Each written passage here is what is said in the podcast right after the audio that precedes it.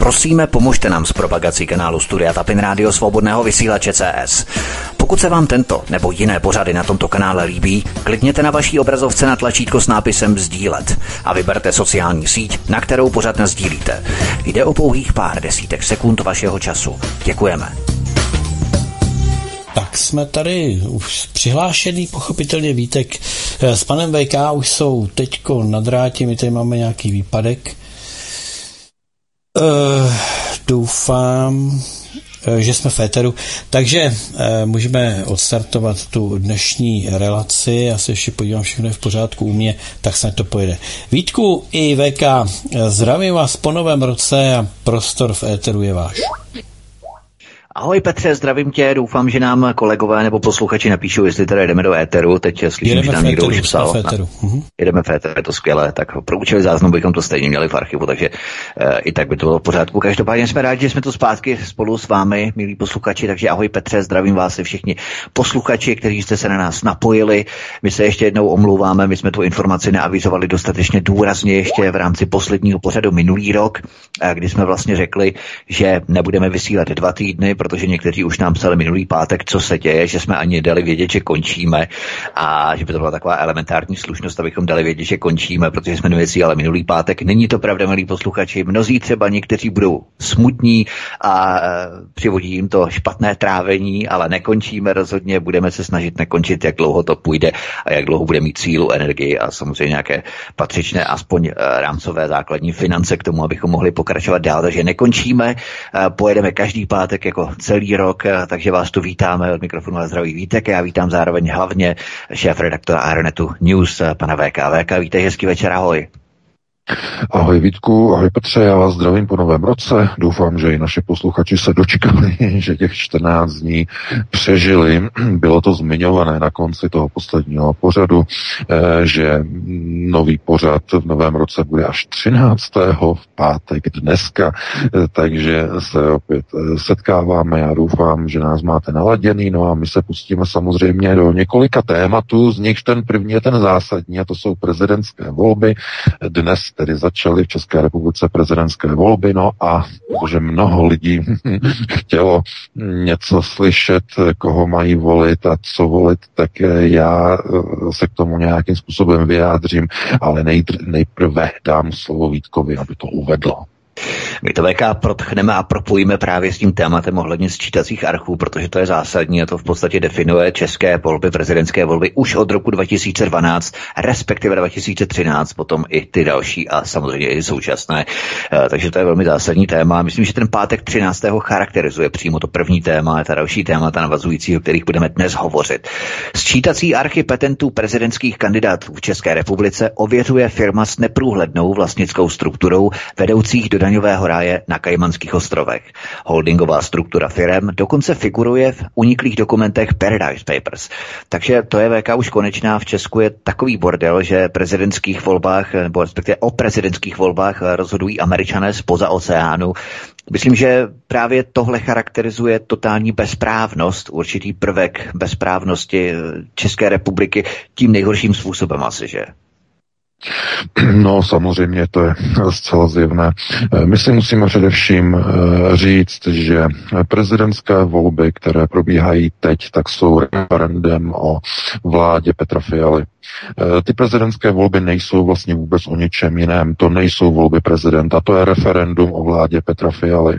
A podle toho, v jakém stavu se nachází česká populace, podle toho ty volby dopadnou. Jsou možné v podstatě dva scénáře. Pokud ta společnost má ještě nějakou imunitu, má vnitřní obraný mechanismus proti vlastně zrádným krokům Fialovy vlády, pokud eh, ta společnost ještě není úplně skorumpovaná vnitřními rozvratnými procesy této vlády, pokud eh, společnost je ještě schopná reflektovat svůj vlastní sociální status, svůj vlastní sociální stav, to znamená eh, všechna ta opatření, která se týkají různých čtyř svetrů a vypínání topení a mm, vysokých cen energií, vysokých cen zboží, neregulované inflace a dalších problémů, které jsou indukovány samozřejmě podporou války na Ukrajině, kterou podporuje e, vláda Petra Fialy, tak pokud existuje nějaká zpětná vazba, tak ty volby dopadnou tak, že prezidentem České republiky se stane Andrej Babiš. Pokud existuje zpětná vazba. To je naprosto jasné. Pokud tato zpětná vazba neexistuje, s velkou pravděpodobností se prezidentkou stane uh, Danuše Nerudová. A to z toho důvodu, že liberální étos západní společnosti pakliže převažuje nad Českou republikou liberální étos, vede k volení žen do nejvyšších struktur. Dojde k okopírování slovenského modelu takzvané čaputizace nejvyšších struktur politiky, to znamená k navolení e, paní Nerudové do čela neoliberálního českého státu. E, proč nelze e, přímo určit, nebo v této chvíli není vůbec jasné, protože ta společnost je rozštěpená e, na mnoho činitelů a není jasné, eh, jakou většinu eh, ve společnosti teď zastupují neoliberálové. To jsou voliči pěti koalice. Jak silná je tato skupina, respektive jak slabá je ta skupina opozice. V téhle chvíli platí, eh, že musí jít všichni k volbám. Musí volit. A teď eh, se dostávám k tomu hlavnímu, proč eh, naše redakce oficiálně nepodpořila žádného kandidáta. Naše redakce může podpořit jenom takového kandidáta, který svými kroky a činy z minula prokazuje nějakou konceptuální úsečnost, která se alespoň lehce dotýká národních a vlasteneckých zájmů. My jsme podpořili v roce 2013 a následně 2018 eh, kandidaturu eh, a potom o, druhou kandidaturu eh, Miloše Zemana a to na základě jeho kroku, jeho činů, které ve vysoké politice zastával, tedy politiku rozumných ekonomických názorů, principů spolupráce jak západních struktur, tak i ekonomických vazeb na energetickou bezpečnost, eh, vazeb na eh, struktury, eh, které vedou k posilování blahobytu společnosti, jak tedy v energetické rovině, tak i v té průmyslové, ekonomické, což se týká především Číny, Číny jako takové a její produkce, její výroby. Takže to byl ten důvod, proč v těchto otázkách a v těchto ohledech v době, kdy Miloš Zeman se ještě nezměnil, kdy byl ještě konceptuálním politikem, tak eh, v té nabídce a z té velké nabídky, nebo řekněme široké nabídky kandidátů, prezidentských kandidátů v roce 2013 a 2018 byl jednou jedinou možností a volbou, někdo by to nazval uh, volba toho nejmenšího zla, ale Miloš Zeman nabízel minimálně ve své historické eh, podobě eh, činy a kroky, které zabezpečovaly a zdůrazňovaly, že eh, politiku, kterou bude reprezentovat na tom hradě, bude do takové míry stejná a nijak nezměněná, jako byla jeho politika v jeho předešlých premiérských letech v době, kdy byl premiér a podobně.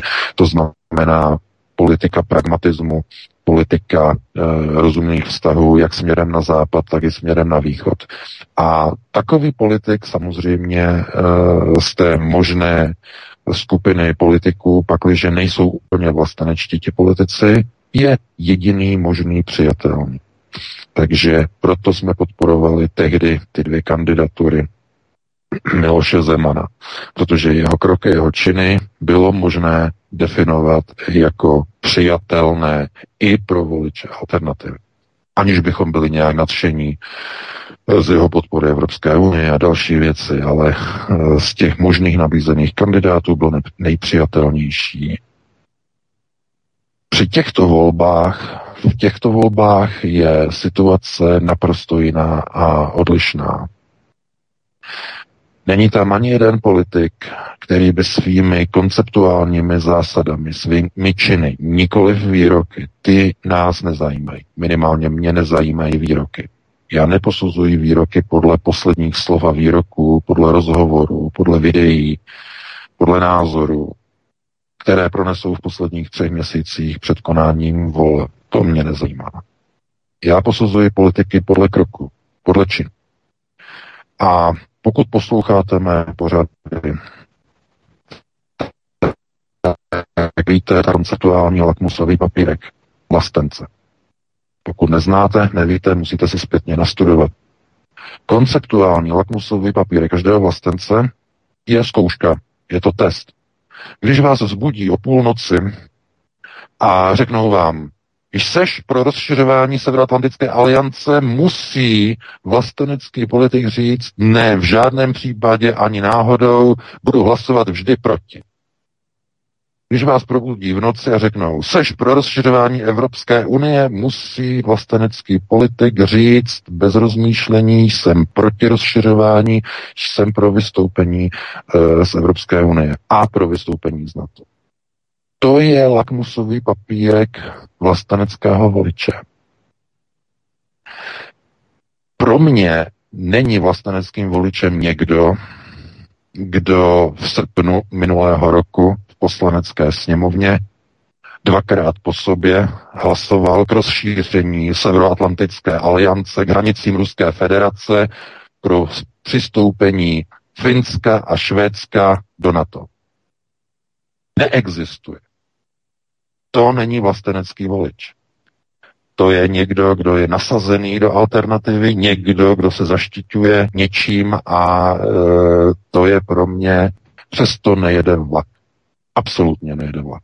Mě nezajímá, co kdo mluví, jak má hezká slova. Mě zajímají činy v té poslanecké sněmovně. Činy, hlasování. A jestliže jeden jediný poslanec té strany protože všichni ostatní se zdrželi, alespoň. Pokud tento jeden jediný poslanec vedne ruku pro rozšiřování Severoatlantické aliance na hranice Ruské federace, potom takový člověk není, není pro mě jakkoliv volitelný, jakkoliv přijatelný. Zkrátka popírá sám sebe. Popírá vlastenectví. Není možné v politice, v konceptuální politice kázat vodu a pít víno. A je jasné, že mnoho lidí potřebuje nějakou naději, potřebuje naději k životu, protože bez naděje samozřejmě se nedá žít. Naděje je hlavním hnacím motorem každého člověka. Člověk, který nemá naději v budoucnost, v nějakou podobu naděje, tak Eh, samozřejmě končí sebevraždou co života každý a eh, proto já jsem nepsal žádné volební články eh, před volbama, protože nechci lidem v této těžké době brát nějaké joze, brát jim představu o možných nadějích, ať jsou reálné nebo nejsou reálné, protože to není mojí úlohou. A rozhodně by každý eh, člověk měl vědět, koho chce volit. A nikdo jiný by vám neměl radit, koho máte volit. Vy si musíte volit takového politika, eh, a eh, zástupce na takové úrovni, na jaké výši a úrovni je vaše vlastní konceptuální gramotnost. Podle toho, na jaké výši jste konceptuálně gramotní, podle toho budete logicky volit kandidáty. A já vám do toho nemůžu mluvit, protože mm, to je právo každého člověka si na základě své vlastní konceptuální gramotnosti zvolit toho svého podle vašeho názoru, každého názoru, každého jednotlivce nejlepšího kandidáta. Proto požádám, až budou telefonické dotazy, neptejte se mě, koho máte volit, to je jedna věc, o kterou vás požádám, a neptejte se ani, koho já budu volit, protože to je také má naprosto soukromá věc. E, v konceptuální rovině platí, že vy máte dostatek informací o tom, v jaké situaci se nachází národ. A byl bych velice smutný, kdybyste to nevěděli. E, procesy, které probíhají, vedou k válce na území celé Evropy. Právě dnes, v den voleb, teď navazuji na právě publikovaný článek, eh, který vyšel před půl hodinou na Aeronetu. Vláda Petra Fialy právě dnes, v den voleb, pod uh, rozsvícenou lampou prezidentských voleb, kdy nikdo se o poslaneckou sněmovnu nezajímá, protože všichni jsou upřeni na televizní obrazovky a zajímají se jenom o prezidentskou volbu, takže v přítmí a v tichu dnes vláda České republiky se pokusila v poslanecké sněmovně a trochu se jí to povedlo, dostala to do druhého čtení, prosadit zmocňovací návrh zákona, ústavního zákona, na to, aby vláda České republiky bez souhlasu poslanecké sněmovny mohla do ciziny, do zahraničí vysílat vojáky armády České republiky bez souhlasu sněmovny na dobu až 60 dnů s tím, že po uplynutí této lhuty nebo po nebo před vypršením této lhuty poslanecká sněmovna zpětně ex post toto vyslání e, schválí, natrvalo anebo neschválí. Z ciziny víme, protože tenhle ten model je i v některých jiných zemích, ale z ciziny víme, že jakmile vláda na dobu určitou, na 60 dnů, někde je to 90 dnů. Když vyšle armádu do ciziny, ta armáda tam již zůstává, protože žádný parlament, žádné země není e, takový e, spolek šílenců, kteří by již vyslaná vojska vrátili zpátky, protože by to narušilo a dokonce ohrozilo alianční závazky a smlouvy a bezpečnostní smlouvy s tou danou zemí, do které ti čeští vojáci jsou vysláni na těch minimálně 60 dnů. Jakmile tam budou vysláni, už se nevrátí, protože ten parlament to požehná po těch 60 dnech. Ta Česká poslanecká sněmovna to automaticky schválí, protože e, nemůže být dopuštěna mezinárodní blamáž, že by byli ti vojáci zase vráceni. To znamená, je, protože by to ohrozilo samozřejmě toho partnera, toho aliančního partnera, anebo ne aliančního, ale třeba ukrajinského partnera. E, že by byli čeští vojáci rozmístěni dejme tomu, k nějaké obraně nějakého objektu někde, nějakého území, to je jedno, a jak by to vypadalo, že po 60 dnech ta armáda by zase byla vrácena, protože Česká sněmovna by tu autorizaci delší než 60 dnů zrušila. Myslíte si, že by k tomu takhle došlo? Ale prosím vás, nechte se vysmát. Zkrátka, eh, vláda Petra Fialy potřebuje tento autorizační zmocňovací zákon k tomu, aby mohla vysílat vojáky České republiky bez souhlasu sněmovny do jakékoliv války, jakou určí americký Pentagon a velvyslanectví americké velvyslanectví v Praze na červeném telefonu, když zavolají do Kramářovy vily na tísňovou linku. To je ten důvod. A to je alarm. V den voleb se pokusila vláda získat zmocňovací zákon na vyslání vojsk do ciziny. Bez souhlasu sněmovny. V den voleb. Chápete, co ta vláda dělá? Uvědomujete si tu vlastně zrádnost té vlády? v první den voleb, v přítmí, když se celá veřejnost zajímá o volby, tak oni se snaží protlačit fialově vládě zmocňovací zákon na vysílání vojsk do ciziny. A v takové situaci, v takové konceptuální rovině platí, že tím prezidentem, který je mimochodem vrchním velitelem vojsk, českých vojsk vrchním velitelem, se musí stát nějaký politik, který těmto procesům Fialovy vlády vystaví jasnou stopku. A otázkou teď je, když se podíváte na ty kandidáty, jestli si myslíte, že takovou stopku by vystavil Petr Pavel, bývalý šéf vojenské sekce Severoatlantické aliance, nebo Danuše Nerudová, šéfka Mendelovy univerzity, eh, nebo Andrej Babiš, který byl v Bílém domě s Donaldem Trumpem a mezi tím Michal Koudelka, šéf BIS, e, nedaleko e, Virginie v Langley přebíral medaily za spolupráci se CIA od Gene Hepsel, která jako šéfka, bývalá šéfka, šéfka CIA mu předávala medaily, tak který z těchto tří kandidátů by zablokoval takové vyslání vojsk nebo by zabránil Fialově vládě v takových krocích. A nebo myslíte, že by takový krok udělal třeba pan Bašta, který ale ve skutečnosti hlasoval jako jediný z SPD pro rozšiřování Severoatlantické aliance, z nichž Eh, obě dvě jsou prakticky na těsné hranici doteku s Ruskou federací.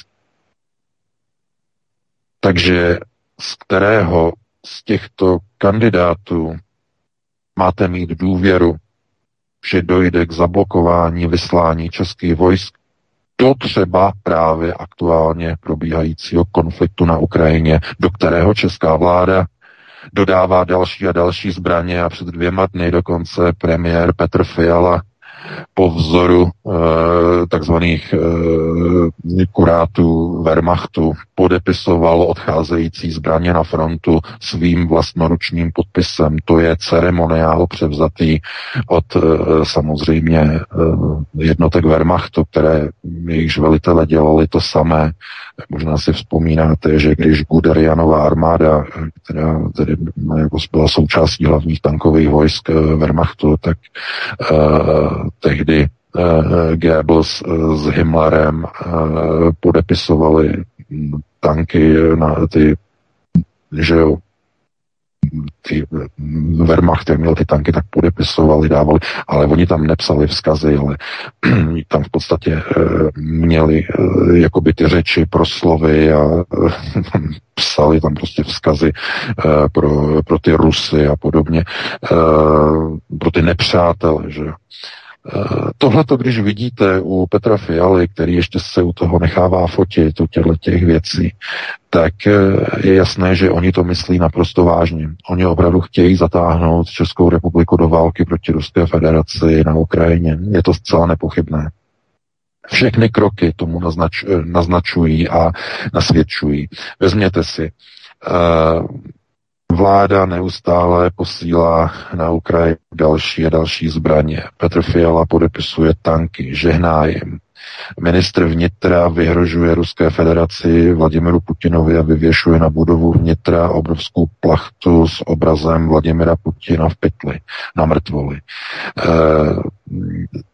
vláda se snaží o získání zmocňovacího zákona na to, aby mohla bez souhlasu sněmovny vysílat vojska do zahraničí.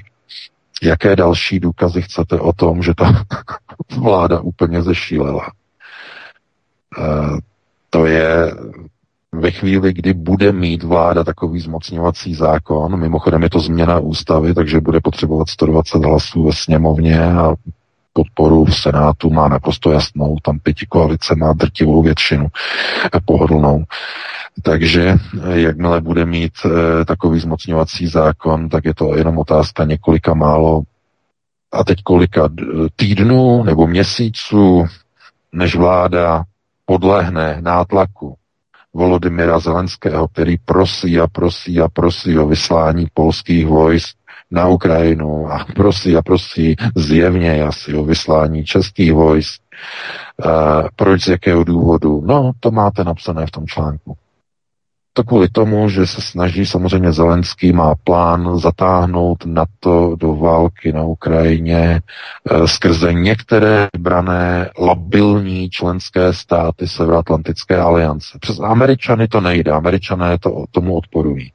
Ale existuje zjevně plán, e, jehož cílem je některé labilní členské státy NATO pokusit se bilaterálně, to znamená dvoustranně, zatáhnout do té války. To znamená přesvědčit je, aby na Ukrajinu poslali několik, několik svých jednotek, na objemu ani nezáleží, aby to vyprovokovalo Rusy a Rusové, aby zjistili, aha, tyhle ty členské státy NATO, tenhle a tenhle vyslali oficiálně svoji armádu na misi na Ukrajinu proti naší armádě a je to vstup členských zemí na to oficiálně do války proti Ruské federaci. Znamená je to snaha o zatažení uh, ze strany Ukrajiny, snaha o zatažení některých členských států na to do války na Ukrajině. A k čemu potřebuje Fialová vláda najednou zmocňovací zákon na vyslání vojsk bez souhlasu sněmovny na 60 dnů do ciziny. Vymalováno, hotovo, poslední může zhasnout. To je cesta k válce. Samozřejmě, zcela jednoznačně. Bez pochyby. Daleko horší, nebo ne daleko horší, pouze vykreslující a dokreslující tento obrázek je objevení nebo objev e, z minulého týdne Eh, který vlastně objevil jako první eh, slovenský aktivista, právník, pan Peter Weiss, a publikoval na Telegramu objevení a odhalení, že eh, České ministerstvo obrany 1. února 2022, tedy 23 dnů před ruskou invazí, podepsala naprosto neuvěřitelně, neuvěřitelnou smlouvu mezi zástupcem Ministerstva obrany České republiky a na straně druhé přímo náčelníkem generálního štábu ukrajinské armády Valeriem Zalužným dohodu o lazaretní službě na území České republiky pro ošetřování zraněných ukrajinských vojáků, kteří budou zraněni e, v, důsledku e, přímého nepřátelského útoku. Konfliktu. To znamená, již skoro téměř měsíc před ruskou invazí Ukrajina a logicky tedy jako smluvní partner Česká republika věděli dopředu, že na Ukrajině dojde k válce. A jak je možné si to vysvětlit? Když o tom Kreml rozhodoval úplně v jiném časovém eh, sledu. To znamená, co to bylo za dohodu, kdy, v jaké situaci, v jakém okamžiku si nečlenská eh, země NATO u členské země NATO sjednává dopředu smlouvu na ošetřování svých vlastních zraněných vojáků ve vojenském konfliktu. Kdy? No ve chvíli, kdy plánujete nějakou vlastní vojenskou operaci. Když oni už je rozhodnuto. Ukrajina podle ruských tajných služeb mluvil o tom na ruské televizi šéf zahraniční ruské rozvědky SVR Sergej Nariškin. Mluvil o tom, eh, že na přelom 14. 15. března plánoval Kijev, eh, generální štáb Ukrajiny, útok, finální útok na Donbas. To znamená vytlačení Rusů z Donbasu, invazi. A protože se to Rusové dozvěděli, rozvědka se to dozvěděla, bylo rozhodnuto, že Rusové udělají první krok a vtrhnou na Ukrajinu jako první. Nebudou čekat na to, až Ukrajina toho 14. 15. března zautočí. A chápete, co to znamená tahle ta odhalená smlouva? O čem to je? No, to znamená, že ukrajinský generální štáb opravdu a doopravdy měl z největší pravděpodobností v plánu zahájit invazi na Donbas. To znamená vytlačit ty Rusy, eh, ty opolčence eh, pryč, zkrátka provést finální tlak. No a uběhne od tohoto odhalení eh, v podstatě týden A e, najednou zjistíte, že v den voleb dokonce vláda usiluje o získání autorizačního zákona na to, aby mohla vysílat do ciziny bez souhlasu poslanecké sněmovny vojáky armády České republiky. Vidíte? A to je 13. ledna, pátek. Proběhne takovýhle proces. Pod přítmím, že jo, protože pod lampou je největší, největší tma, takže v době, kdy probíhá e, prezidentská volba, kdy celá veřejnost se zajímá o jenom o volby, nic jiného nezajímá, ve sněmovně se začne protlačovat zmocňovací autorizační zákon pro vládu, aby mohla e, vysílat souhlasu sněmovny vojáky do ciziny. Rovná se kam asi tak. No, na Ukrajinu, ne? Kam jinam. V současné době, možná v budoucnu někam jinam, ale v současné době jediná možnost, kam je vyslat, je Ukrajina. E, a já vám řeknu, proč to tak je udělané proč oni potřebují těch, nebo je to tam taková ta obezlička, že jenom na 60 dnů a když to bude déle, musí to odsouhlasit sněmovna. E, víte, ve chvíli, kdy tam e, ti vojáci budou, e, budou třeba zapojeni v akcích, už nebude možné stáhnout zpátky. I kdyby ta sněmovna byla protiválečně nastavená, to vám, to vám zdůraznuju a garantuju. I kdyby ta sněmovna byla protiválečně e, nastavená, tak ona nemůže ty vojáky ohrozit a nemůže ani ohrozit ty smluvní závazky s tou hostitelskou zemí. Ta hostitelská země, tam ty vojáky z nějakého důvodu bude potřebovat. Někde je rozmístí, někde bude potřebovat a nemůže přece Česká republika říct, helejte se, my jsme si to po 60 dnech rozmysleli, sněmovna nám to neschválila, musíme jako jít zase zpátky, jako sorry, jako čau. Ne, Žádná sněmovna takhle se nezachová. Protože tam se bude rozhodovat o národní zájmy, jako bezpečnostní zájmy. Jakmile tam ti vojáci budou, protože ta vláda bez souhlasu sněmovny je tam rozmístí, už nepůjde vůbec nic dělat. To je, to je ten důsledek. A vidíte, jsou volby. E, nikdo nečeká na výsledek nějakých voleb. Ne, ne, ne, ne. Je, jsou volby, odvede se pozornost a e, ve sněmovně prosazují autorizační zákon. Proto, pokud se díváme na e, to, kdo bude novým prezidentem a e, jak to bude, tak já bych tady tu část uzavřel tím, že jenom zopakuju, že se jedná o referendum o vládě Petra Fialy. A pokud toto referendum e, ukáže, že vláda Petra Fialy nemá důvěru, stane se prezidentem Andrej Babiš, protože on je považovaný jako jediný e, silný opoziční kandidát vůči oběma kandidátům pěti koalice. Jak Petr Pavel, tak i Danuša Nerudová jsou kandidáty pěti koalice, pěti koaliční vlády. A pokud národ nesouhlasí s fialovou vládou, e, bude to v těch prezidentských volbách plně zreflektováno. Naprosto plně. A Andrej Babiš s drtivým vítězstvím se stane prezidentem republiky. Pokud ta zpětná vazba bude fungovat. Já už jsem před pěti lety e, tady na svobodném vysílači e, říkal, do dneška si na to pamatuju, že každé další volby prezidenta budou dopadat hůře a hůře a hůře, pokud jde o národní zájmy, protože vy, vyrůstají eh, ze středního a vysokého školství nové a nové a nové generace, které jsou liberalizované ze školství. To znamená, a staří voliči samozřejmě, kteří jsou ve starém gardu, že jo, pro národní ukotvení, ti vymírají a umírají.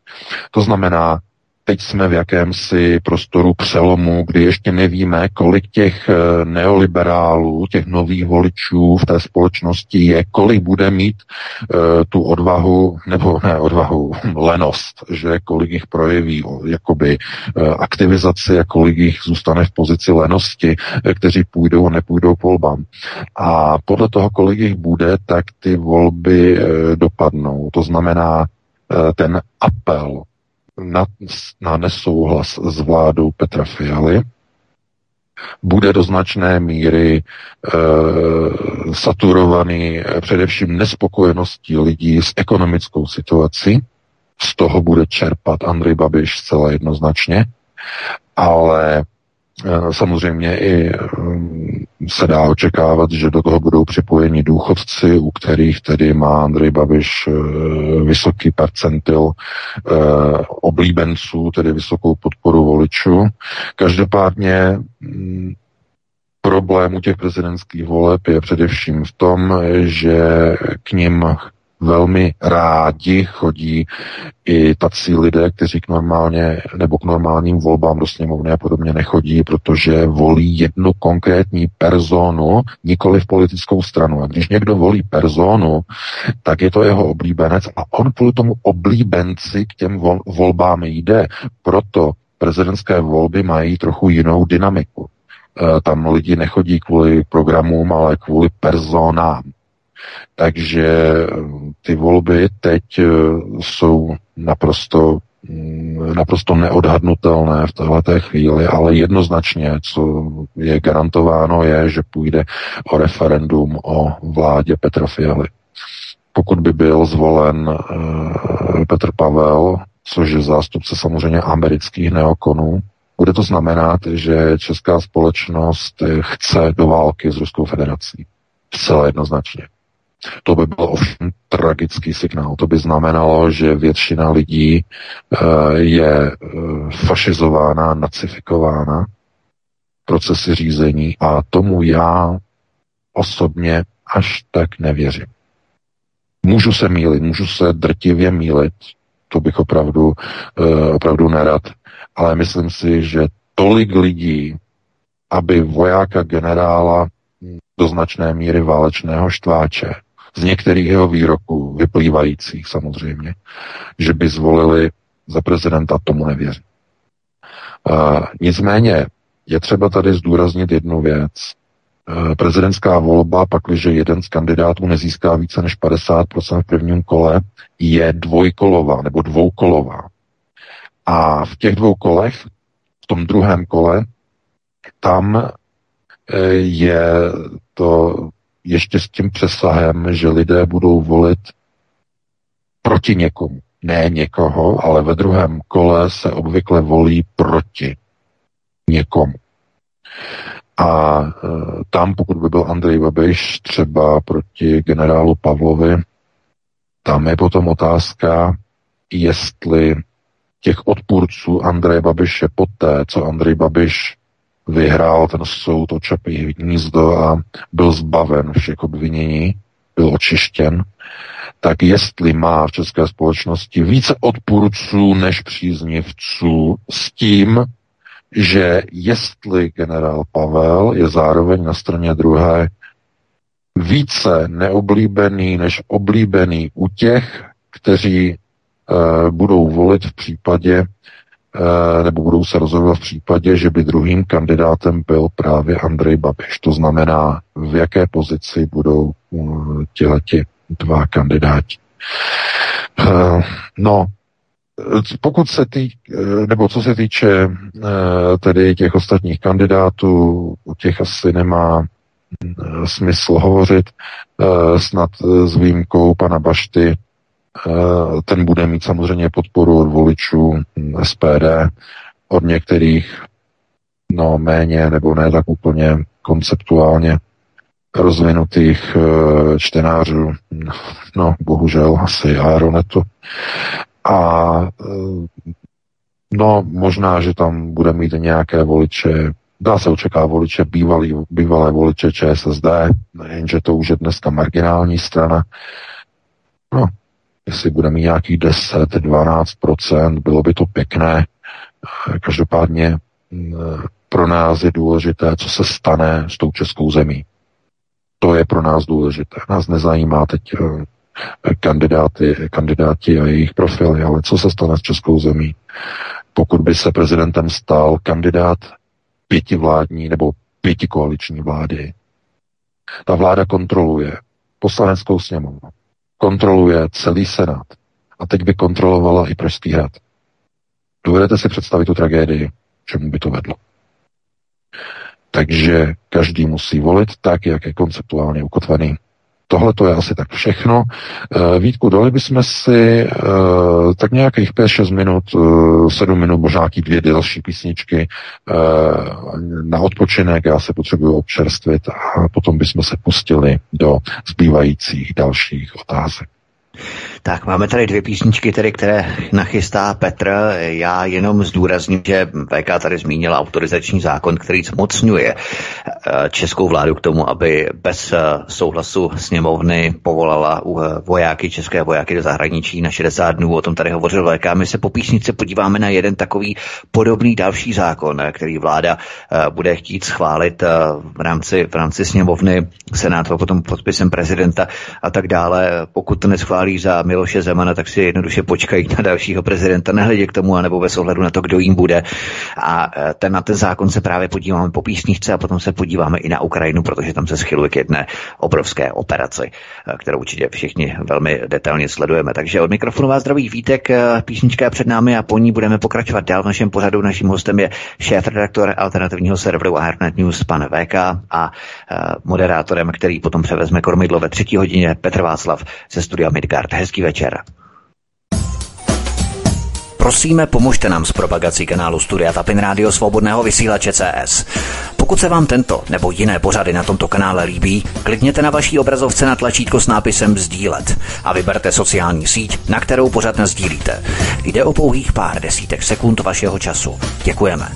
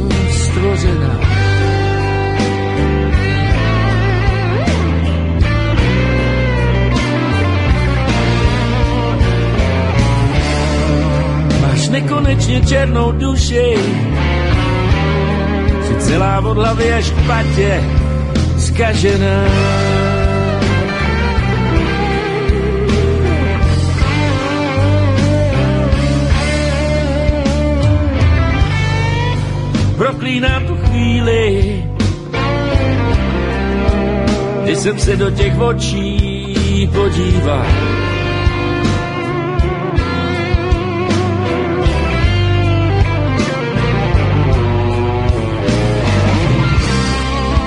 Já proklínám tu chvíli,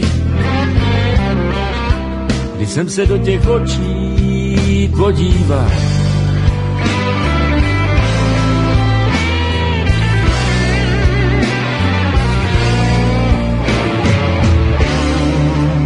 Nejdřív mi se brala všechny iluze a pak je to ostatní a tak dále.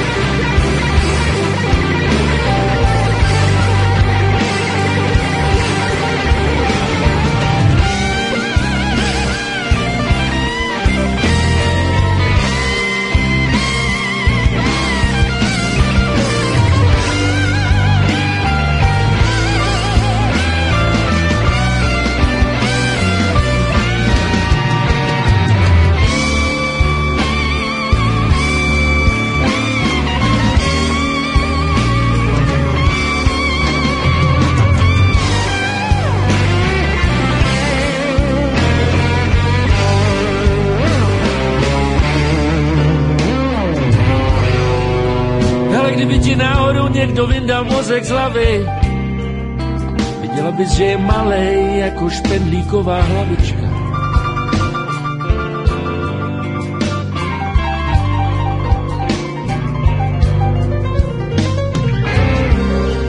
Ale kdyby ti náhodou vyndal někdo mozek z hlavy,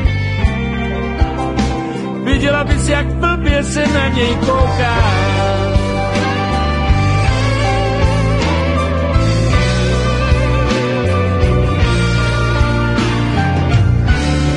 Nebyla by to moje holčička, kdyby nevěděla, odkud vítr fouká.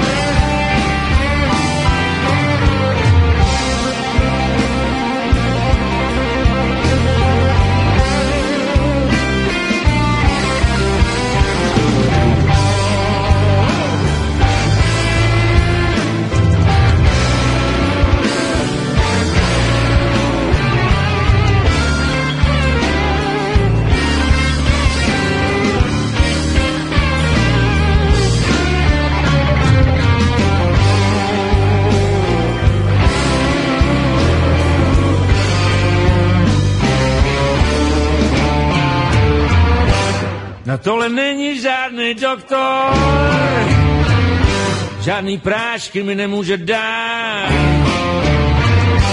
Ta holka mě pustila k vodě, ale já bez ní nemůžu spát. Ta holka na nic mě pustila k vodě, že prý mě už nemůže být ráda.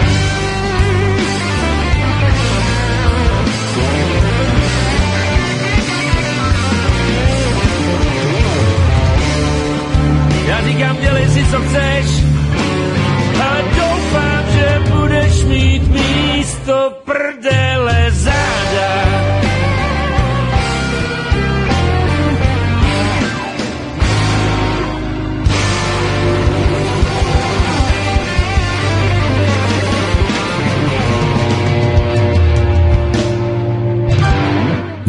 Já doufám, že při tónech Mazurky eh, VK dojedl rohlík. Jak jsme na tom, pánové? Ano, ano, jsme tady. Komplihu, že by dojedl VK třeba. Z Babišovo továrny. Dobrý. No, tak jo. z Penamu, že jo. Z Penamu. Je to vaše. Tak, jo. Tak fajn, tak uh, jsme tady VK, takže začínáme další téma. My jsme před písničkou avizovali, že se podíváme na další zákon, eh, který chce vláda schválit, respektive sněmovna schválit. Ukrajinci budou moci oficiálně pracovat v české státní správě a na všech úřadech. Umožní to Rakušenova novela zákona o úřednících, která právě přistála na vládě. Původně mělo jít pouze o občany Evropské unie, ale Rakušanovo vnitro to rozšířilo i na Ukrajince. Jde o další úroveň odčešťování našeho státu, kdy na úřadě bude pracovat eh, třeba i občan Německa, Francie, Itálie, zřejmě i Ukrajiny, pokud samozřejmě budou umět česky, ale budou to, nebudou to Češi, prostě budou to cizinci. Eh, Je to naprosto v pohodě, je to další, řekněme, hřebík do rakve naší suverenity, VK. Já jenom tě opravím, že eh, budou pracovat třeba i Ukrajinci, že budou umět če- eh, česky. Pozor. Ne v případě, když oni budou pracovat eh, pro ukrajinské klienty s jednacím jazykem ukrajinštiny. Jasně, jasně. V takovém případě, pozor, v takovém případě oni musí mít pouze takzvanou komunikativní češtinu, aby se dokázali normálně jakoby e, s určitými třeba i obtížemi jako domluvit s českým personálem, e, s vedoucí e, českou zaměstnankyní odboru a podobně, aby prostě věděli, aby, aby, aby se nedomlouvali rukama, nohama, ale aby ta například ukrajinská úřednice, aby znala základy češtiny na té základní primární bázi, ale ty úřední věci bude vykonávat v ukrajinštině. Jo, bude komunikovat, ten jednací jazyk bude ukrajinština. My Ukrajinci neznáme remízu, tak asi. Přesně tak. Eh, podívejte se, že ukrajinsky vlastně nebo ukrajinštinu dneska nabízí pobočky českých bank. Ukrajinština se objevuje na eh, serverech českého mainstreamu. Přímo články vycházejí v ukrajinštině, jsou ukrajinské sekce na spravodajských serverech, českých spravodajských serverech, ukrajinské sekce v ukrajinštině. Eh, to znamená, ta Ukrajina, ukrajinizace probíhá vlastně na, na široké společenské frontě. Tenhle ten zákon umožní, aby tedy Ukrajinci pracovali na úřadech, aby pracovali na, prac- na úřadech práce, aby pracovali na městských úřadech, aby pracovali ve státní správě, aby pracovali třeba na finančních úřadech, aby pracovali na e, magistrátech a na jednotlivých e, úsecích například výstavby, aby pracovali na katastrálních úřadech, protože ukrajinské rodiny budou si chtít stavět v České republice, že vlastní domy, budou chtít kupovat domy, takže i na těch e, katastrálních e, úřadech budou muset být Ukrajinci. To znamená, je to Ukraj, ukrajinizace celé české společnosti. Těch lidí v České republice je už přes 700 tisíc. 400 tisíc z nich už mají status azylantů a při každém udělení azylu automaticky dostávají trvalý pobyt bez omezení doby platnosti. Takže všichni ti, kteří už z těch 700 tisíc ty azyly mají, to znamená zhruba těch 400 tisíc, tak ti už můžou, nebo až bude ten zákon schválen, budou moci oficiálně požádat a budou moci pracovat jako úředníci na uh, úřadech jednotlivých regionů a měst po celé republice. No, je to samozřejmě ukrajinizace české společnosti. A nemůžete se tomu divit, vždyť Petr Fiala Eh, je, to je ukrajinský premiér, to, ten šéfuje de facto něčemu, co by se dalo nazvat Ukročesko, nebo Česko-Ukrajina. Eh, to je, eh, chápete, Ukrajina sem, Ukrajina tam. Posílání tanků na podporu války. To je strašné, strašlivé války. No, my jsme přinesli taky to video, že jo, z té fronty, uh, u té obce, nebo to není obec, to je město, uh, město Kremene. Uh, ta válka, jak vypadá, prostě přímo nahraná tou kamerou. Jo, tou kamerou na té přilbě z pohledu ruského vojáka. A vezměte si, máte tam ukrajinské vojáky, kteří se nechtěli vzdát, respektive jako nerozuměli, že se mají vzdát, vzdát. To je, to je tragédie. To je naprostá tragédie. To je surově, opravdu jako na kameru zachycená prostě tragédie války. Každopádně takovýchhle tragédií tam probíhají prostě tisíce. Každý den, naprosto každý den. Na tu válku je opravdu třeba co nejdříve ukončit. Jenže důvodem té války byla jiná válka. Osm let trvající genocida vlastního ukrajinského obyvatelstva, které se provinilo jenom tím, že mělo ruský etnický původ. To bylo celé. Zločinnost Majdanu, to znamená státního převratu v zimě 2014, je tím na Ukrajině, v Kijevě, je tím hlavním vyníkem téhleté války. A mm, ta vláda, ta chunta, která tam nastoupila, která se ujala moci, zavedla a spustila neonacifikační procesy na celé Ukrajině. Začala přijala celkem čtyři zákony na, zákaz, na zákazy ruského jazyka, eh, v zaměstnání, eh, ve školství, na úřadech, v obchodním styku. Nesmí se mluvit rusky. To znamená, to, to je forma genocidy, jazyková genocída. Zákaz. Nesmíš mluvit jinak, když do vězení, když budeš mluvit rusky. Chápete? To je genocída. A e, ještě se najdou i tako, takoví hajzlíci, na různých českých neziskových serverech, kteří říkají, že tam žádná genocida nebyla, že tam zemřelo jenom 14 tisíc lidí. Chápete? Jenom 14 tisíc lidí. To je spochybňování genocidy. To je, myslím si, dokonce i trestný, spochybňovat genocidu. Někdo by se tím měl, tím měl zabývat. Těmi výroky těch novinářů velkých serverů, kteří spochybňují genocidu které, kterou páchala ukrajinská armáda na Donbasu. Páchá. Takže a když někomu zakazujete jazyk. To je taky genocída, akorát, že ne fyzická, ale sociální genocida. To znamená popírání jazyka. Nesmí mluvit, jinak jsou zavření, když tam začnou mluvit rusky. A tohleto, eh, pokud podporuje jakákoliv vláda, tak ta vláda podporuje válku. A eh, je to tragédie. Tragédie. Naprostá tragédie té vlády, která se dostala k moci v České republice. Může za to samozřejmě, nejví, eh, samozřejmě ústavní soud pod velením Rycheckého, který změnil podmínky voleb České republice do sněmovny. Snížil takzvané koaliční kvórum pro vstup koalic do sněmovny. Z toho násobného faktoru na ten poměrový eh, místo 5, 10, 15 na 5, 7, 9 a podobně. A důsledkem je, že vládu uchopila menšina menšina e, stran, která reprezentuje menšinu voličů ve volbách. Takové absurdum se stalo protože počet hlasů naházených jednotlivým stranám eh, těch, které eh, nevyhrály volby, je větší než počet hlasů, které získala pěti koalice. Takové chucpe. A může za to samozřejmě Rycheckého družina. Ta takto ovlivnila volby. Uh, no, jak říkám, Každý rok se, eh, nebo vychází ze škol 130, tuším asi 130 tisíc nových dospělých lidí, 130 tisíc nových voličů každý rok a e, umírají staří voliči. To znamená, ta společnost se překresluje.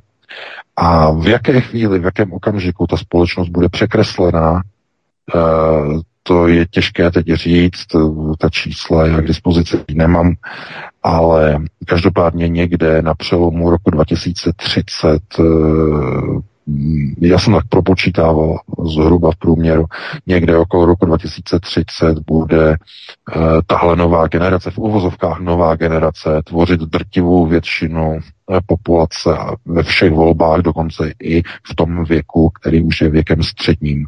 A v tom okamžiku budou liberálové vyhrávat naprosto všechny volby, ať to budou volby do sněmovny, do, uh, do komunálu, ať to budou volby prezidenta, ať to budou volby do sněmovny, do čehokoliv Eh, eh, to je úplně jedno, budou vyhrávat liberálové, protože většina těch lidí, která vyjde z toho školství, bude liberalizovaná. To je objektivní proces, kdy nepřítel vychoval za těch 33 let školství, v princip, eh, teda v systémech školství, nové generace proti našemu lidu. To znamená, liberalizoval, naočkoval novou generaci proti národu, proti vlast. Uh, ale, chápete? A potom přijdou volby a v konceptuální rovině nebo lidé na konceptuální rovinu úplně zapomenou. A protože potřebují nějakou naději, tak se chytnou jakoby záchraného stébla nějakého kandidáta, který vypustí nějaká pěkná slovíčka, Eh, zapomenou a odpustí mu všechno z minulosti, včetně podpory bombardování Jugoslávie a najednou mají prostě toho svého kandidáta. Eh, víte, to je, to je tragédie každého člověka, kdy člověk prochází kognitivní disonanci. Kognitivní disonanci trpí 90, více než 90% populace, já bych řekl dokonce 95%. V některých životních situacích, ano, v některých životních situacích popíráte sami sebe, popíráte vlastní pravidla, které jste si sami dali, popíráte je. A proč? No, protože psychicky nedokážete čelit pravdě. Tomu faktu té pravdy. To znamená, že tam není kandidát, který by prosazoval opravdu ty vlastenecké zásady a za nímž by ta práce byla vidět. Eh, existuje pěkné přísloví, které říká, a to je německé přísloví, ale já ho jenom přetlumočím. Dobrý sedlák se pozná podle toho, jak hluboká a dlouhá je brázda za jeho pluhem, nikoliv kolik e, pěkných slov pronesl o svém hospodářství. To je příměr toho, nebo e, taková jako poučka, že podle práce se posuzuje hospodář, nikoliv podle kecu. A já se tímhle tím řídím. A e, to je základ konceptuality. E, každý politik, nebo mnoho lidí se ptalo, proč jsme podporovali, nebo proč jsme vyjádřili podporu e, panu Lubomíru Volnému, když neměl šanci, že jo, volby a tak dále. E, to není, na, tom nezáleží, jestli někdo má šanci. Prostě podporí, podpoříme člověka, za kterým je vidět ta vyoraná brázda za kterým je vidět ta práce. On, eh, pan Volný, eh, s panem Marianem Bojkem byl jediní dva, kteří jeli proti teroru, proti covidové agendě v poslanecké sněmovně. Nikdo jiný se k ním nepřipojil, nikdo mohl, nepřipojili se, nikdo, jenom oni dva jeli, za nima byla vidět práce, hluboká brázda v tom a hluboká brázda e, toho boje za občanská práva a svobody. Tohle to mi imponuje. Ne keci, ne žvanění dva, tři měsíce před volbami, aby se někdo zalíbil vlasteneckým voličům. Sorry jako. Takže e, takhle bych to uzavřel. Pustíme se do dalšího tématu. Vítku, ty tam najdeš nějaký téma, a tak dále. Určitě. Mimochodem s Lubnínem Volným tam byl ještě takový problém, že uh, nic proti Lobošovi, ten je sice fajn, ale nechal se vodit jenom Bobošíkovou, která chtěla dělat uh, ryze pro izraelskou politiku, jak se nechala slyšet. Takže to bylo prostě úplně zabitý, jo. ale to jenom uh, na Marku a v podstatě jakoby závěrem. Ale pojďme na další téma, pojďme na poslední téma, které tady máme připravené. Ukrajinská armáda začala stahovat část vojsk z Donbasu na severní hranice s Běloruskem. Ruská zimní ofenziva je očekávaná každým okamžikem a v Bělorusku probíhá přeskupování vojsk obou spojeneckých armád. Spěje tedy VK válečný konflikt ke konci příprav nebo ke konci eh, přípravu tohoto masivního útoku, anebo je to jenom jedna, řekněme, z řady nekonečných epizod v této opotřebovací válce, už bychom mohli říct. Situace na Ukrajině je opravdu alarmující. E, tam především se ukazuje, že vojsk, e, vojskové svazy ukrajinské armády jsou zdecimovány. Já jsem měl včera možnost, já jsem to nepublikoval, protože takové věci opravdu nechci veřejně publikovat. E, na ruských telegramových kanálech se objevily fotografie z, ze Soledaru, Eh, ulice poseté ukrajinskými mrtvolami eh, na hromadách. Eh, a tam jsou i k tomu videa, kde oni vlastně to tam natáčí, Rusové tam přijdou a jsou tam na hromadách. To, není to důsledek pouličních bojů, aby bylo vysvětleno. Ukrajinci tam měli po několik dobů, několika měsíců obrovské ztráty v tom městě. Oni nepohřbívali ta těla, Oni je dávali do různých budov, eh, navršili je na kopy, protože je nechtěli zakopávat a objevily se opravdu drastické fotografie eh, z toho Soledaru, co tam ukrajinská armáda prováděla s vlastníma tělama vlastních vojáků. Eh, Tohle to by měl někdo poslat Fialovi, aby viděl, co podporuje. Měl by to poslat Rakušanovi na vnitro, aby viděli, co jejich vláda podporuje. Ta válka na Ukrajině musí skončit. A e, skončí e, díky tomu, že západní země přestanou Ukrajinu podporovat a začnou na ní tlačit, aby sedla k jednacímu stolu. Protože k ukončení války jsou potřeba vždycky dva. Vždycky dva. Oba dva musí chtít tu válku ukončit.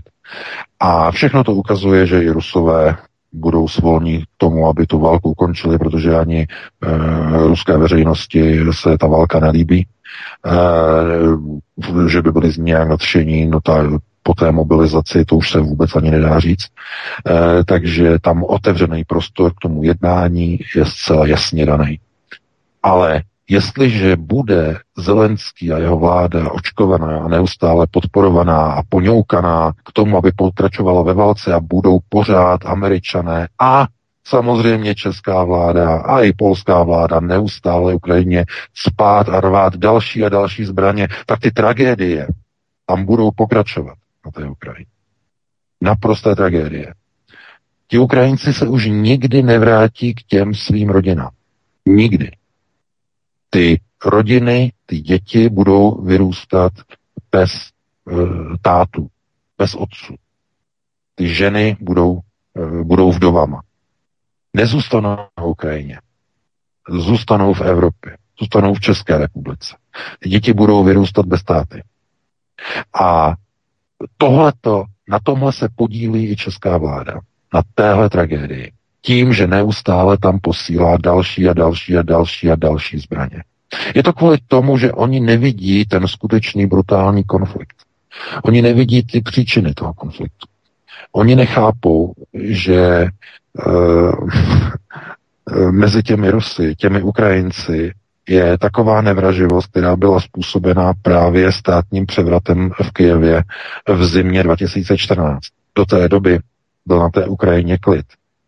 A kdo pomohl rozpoutat uh, kijevský Majdan? No, byly to samozřejmě Spojené státy, bylo to Německo, byly to, byla to Evropská unie, která porušila dohodu s Viktorem Janukovičem pouhý den po podpisu e, mírového uspořádání konfliktu. E, na podzim 2014 měly být volby prezidenta, bylo to dohodnuté, jenže americké velvyslanectví dalo poval pravému sektoru a hned druhý den došlo k obsazení vládních úřadů, došlo e, de facto k puči a Janukovič musel utéct, emigrovat do Ruska protože došlo k ozbrojenému převratu. Eh, tam e, začalo vyvražďování Rusů, začalo upalování Rusů v Oděse, v domě odboru, no a to byl spuštěný kámen etnického, eh, teda spuštěný ten hlavní, ten hlavní bod, ten hlavní, hlavní úsečný kámen byla etnická nevraživost mezi Ukrajinci, mezi Rusy, no a Rusové viděli, co se děje v Kijevě, viděli, jak tam napadli generálního prokurátora ruského původu samozřejmě, eh, viděli, jak upálili eh, Rusy v domě odboru v Oděse, no a už to začalo. Rusové se začali volat o pomoc, Krym se odstrhl, eh, Donbass se odstrhl, Rusové začali dělat, organizovat domobrany a konflikt byl zažehnut. Takže v takové obrovské zemi, jako je Ukrajina, se musí našlapovat mezi jednotlivými etniky velice opatrně v politických procesech. To, co tam provedli v roce 2014, je příčinou této války, důsledku této války. A Evropa, evropští politici, pokud mají jakýmkoliv způsobem si zachovat ještě personu mm, o něch skutečných a pravých, nejenom jakoby bianco liberálů, ale skutečných pravých liberálů, ti, kteří usilují o svobodu a o demokracii, by museli teď zasednout k jednacím stolům a donutit Kyjev jednání s Ruskem. A jak by ty dohody dopadly? No možná, že by to trvalo velmi dlouho. Možná, že by ty dohody se dojednávaly dlouhé měsíce, možná roky. Možná by ten mírový proces trval podobně jako v Izraeli mezi Izraelem a Palestinci. Možná by to byly dlouhé desítky let, kdo ví, možná. Nikdo to ještě nevyzkoušel, nikdo neví. Každopádně platí, že mm, ve chvíli, kdy mm, by byla situace taková, že mm, tam bude pokračovat dodávání zbraní, tak v nějaké chvíli ti Ukrajinci, ti mužští Ukrajinci prostě zkrátka dojdou. A už tam budou moci nastupovat jenom žoldáci, nikdo jiný, ciziny, protože všichni uh, schopní muži, kteří uh, budou moci být, držet zbráně a být uh, povoláni, tak zkrátka tam zařvou někde na té frontě. Uh, nikdy by si asi člověk nemyslel, že politici namísto toho, aby volali a skandovali za zachování míru a zastavení střelby a mírový proces, jak by člověk očekával, tak najednou žijeme ve společnosti, kdy západní politici západních států Evropské unie říkají, válka nesmí končit, musíme vyzbrojovat Ukrajinu víc a víc a víc a ta Ukrajina musí ty Rusy porazit, přestože ta Ukrajina dostává na frek. A umírá tam celý její národ na tom Donbasu. Ta válka a ten problém v celém tom uh, pohledu a v tom pojetí nemá vojenského silového řešení. Pokud bychom e, přijali ten koncept e, evropských politiků i té fialové vlády, že ten konflikt má vojenské řešení, tak v tom případě stojíme na Prahu třetí světové války. Protože i kdyby tam Evropská unie a Severoatlantická aliance nasunula nakonec svoje vlastní armády, protože už by tolik žoldáků nikdo nesehnal, takže vlastní armády by tam byly nasunuty.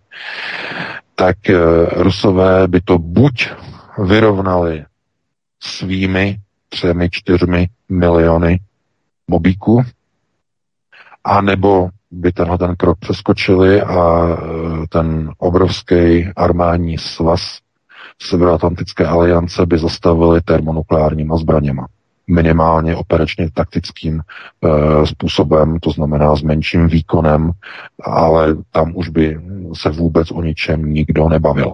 A do tady té pozice, jestli nás chce dostat vláda České republiky, že si přišla říct na první den vole prezidenta o schválení zmocňovacího zákona na vysílání českých vojsk do ciziny bez souhlasu sněmovny na dobu minimálně 60 dnů, to znamená, že oni to myslí s tou válkou opravdu vážně.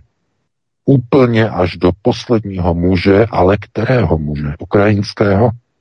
Nebo i těch evropských vojáků, i těch českých mužů? K čemu potřebuje fialová vláda takovýhle zmocňovací autorizační zákon, aby mohla bez souhlasu sněmovny vysílat vojáky někam do ciziny pro Boha. V takovéhle situaci stojíme. Takže takhle bych to ukončil. Eh, Vítku, máme 2057, mm, nevím, další téma asi nemá smysl rozjíždět. Tady ani žádný uh, pořádku. No, no, takže dáme, dáme si nějakou přestávku, nějaký dvě, nebo možná i tři pěkné písničky a potom bychom se pustili do telefonických dotazů. Tak dáme si dvě písničky, potom otestujeme, jestli se do té doby vrátí ČVK, když tak dáme ještě potom jednu, eh, třetí písničku. Od mikrofonu vás zdraví Vítek, Petr Václav ze studia Midgard je průvodcem dnešního pořadu, který vás bude provázet i při eh, telefonických dotazech, na které přijde řeč, eh, no řeč ani tak spíš řeč ne, ale spíš řada v poslední hodinu po písničkách, které teď právě zazní. Od mikrofonu vás zdraví Vítek a naším hostem je šéf redaktor iRed News, pan VK. Hezký večer. Prosíme, pomožte nám s propagací kanálu Studia Tapin Radio Svobodného vysílače CS. Pokud se vám tento nebo jiné pořady na tomto kanále líbí, klikněte na vaší obrazovce na tlačítko s nápisem Sdílet a vyberte sociální síť, na kterou pořád sdílíte. Jde o pouhých pár desítek sekund vašeho času. Děkujeme.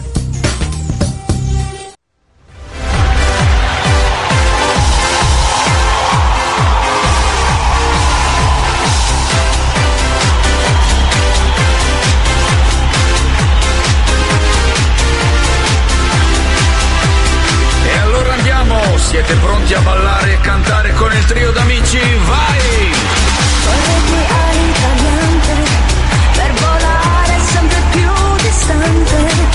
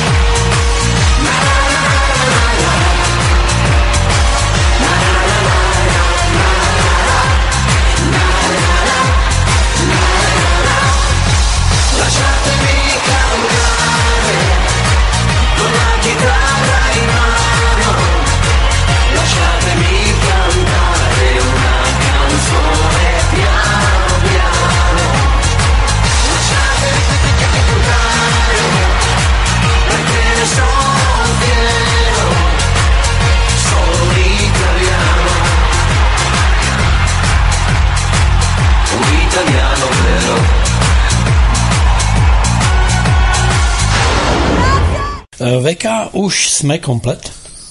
No ano, ano, už jsme komplet. Super. To byla pěkná Tak, písnička. Tak můžeme se pustit do telefonických eh, dotazů. Já jenom připomenu ještě jednou telefonní číslo 774 139 044 a já jdu na prvního volajícího, který už tady velice trpělivě tady čeká. Dobrý večer, jste ve vysílání, položte otázku. Dobrý večer. Já teda trošku uteču od téma voleb, trošku jinam. A můj dotaz zní, jsem se zajímal o východní nauky, tak například buddhismus koresponduje s kvantovou mechanikou. Prakticky dochází k tomu, že co filozoficky duchovně říkají východní nauky, tak to potvrzuje kvantová mechanika na poli vědy. A zajímá mě, zda vše funguje z principu programového, dalo by se říci až počítačového, nebo to funguje na poli duchovního života nebo bytí. Prostě jestli naše já je digitální podstaty nebo duchovní živé podstaty.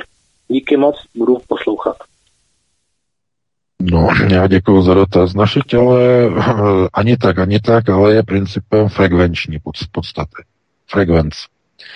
A proto fungují e, východní, především buddhistické systémy e, takzvaných manter. E, to znamená, když se odříkávají, e, to ani odříkávání, to spíš takové jakoby mm, zpívání, ale hučení, že opakování manter pořád, pořád dokola, e, tak tím se vlastně aktivují některé rezonanční, na rezonanční bázi, frekvenční bázi některé části lidského mozku. Otevírají se některé filtry a člověk eh, je člověk tímto opakováním těch manter, to znamená především buddhističtí mniši, že, kteří to praktikují po většinu svého života, tak tyto řekněme, filtry se jim otevřou trvale, to znamená trvale, oni se posunou na vyšší duchovní úroveň. To znamená frekvenční záležitost. No a jestliže tělo, tedy minimálně mozek, pracuje na frekvenční bázi, je k tomu velice rychlá zkratka, ovládání člověka pomocí různých frekvencí, No a to už se dostáváme ani ne tak do uh, vědy uh, kvantové mechaniky, ale spíš do různých elektrotechnických oborů, různých uh, globalistů, uh, které nenapadlo nic jiného, než uh, dávat do vakcín uh, různé látky, dávat uh, do tablet uh, různé řekněme, miniaturní nanozařízení, které potom v radiofrekvenčním poli se nějak chovají a nějak ovlivňují člověka. No to už se dostáváme někam úplně jinam. To je crowd control. To znamená ovládání davu lidí. Ale protože pán se ptal především na tu duchovní stránku, tak ta duchovní stránka je právě tak, jak se teď popsal. To znamená tím základem um, lidské uh, vlastně podstaty je naladění na určitou frekvenci. Když člověk má nějakou, nějaký pocit, jeho frekvence se mění. Když se dostane do nějakého frekvenčního pole, tak je obráceně ten člověk může být měněn jeho rozhodování, jeho myšlení a podobně. Proto ty mantry, odříkávání těch manter není samoučelné. Proto oni se odříkávají takovou určitou jakoby hlasovou predispozicí ovládání, tedy, tedy hlasivek tak, aby v podstatě vznikala rezonance v hrdle a přenášela se do mozkové klenby. Jo, kvůli tomu se to dělá. E, takže, ale je to zajímavý dotaz, každopádně na to by se muselo vyčlenit delší doba nebo delší čas, protože to je poměrně široké komplexní téma.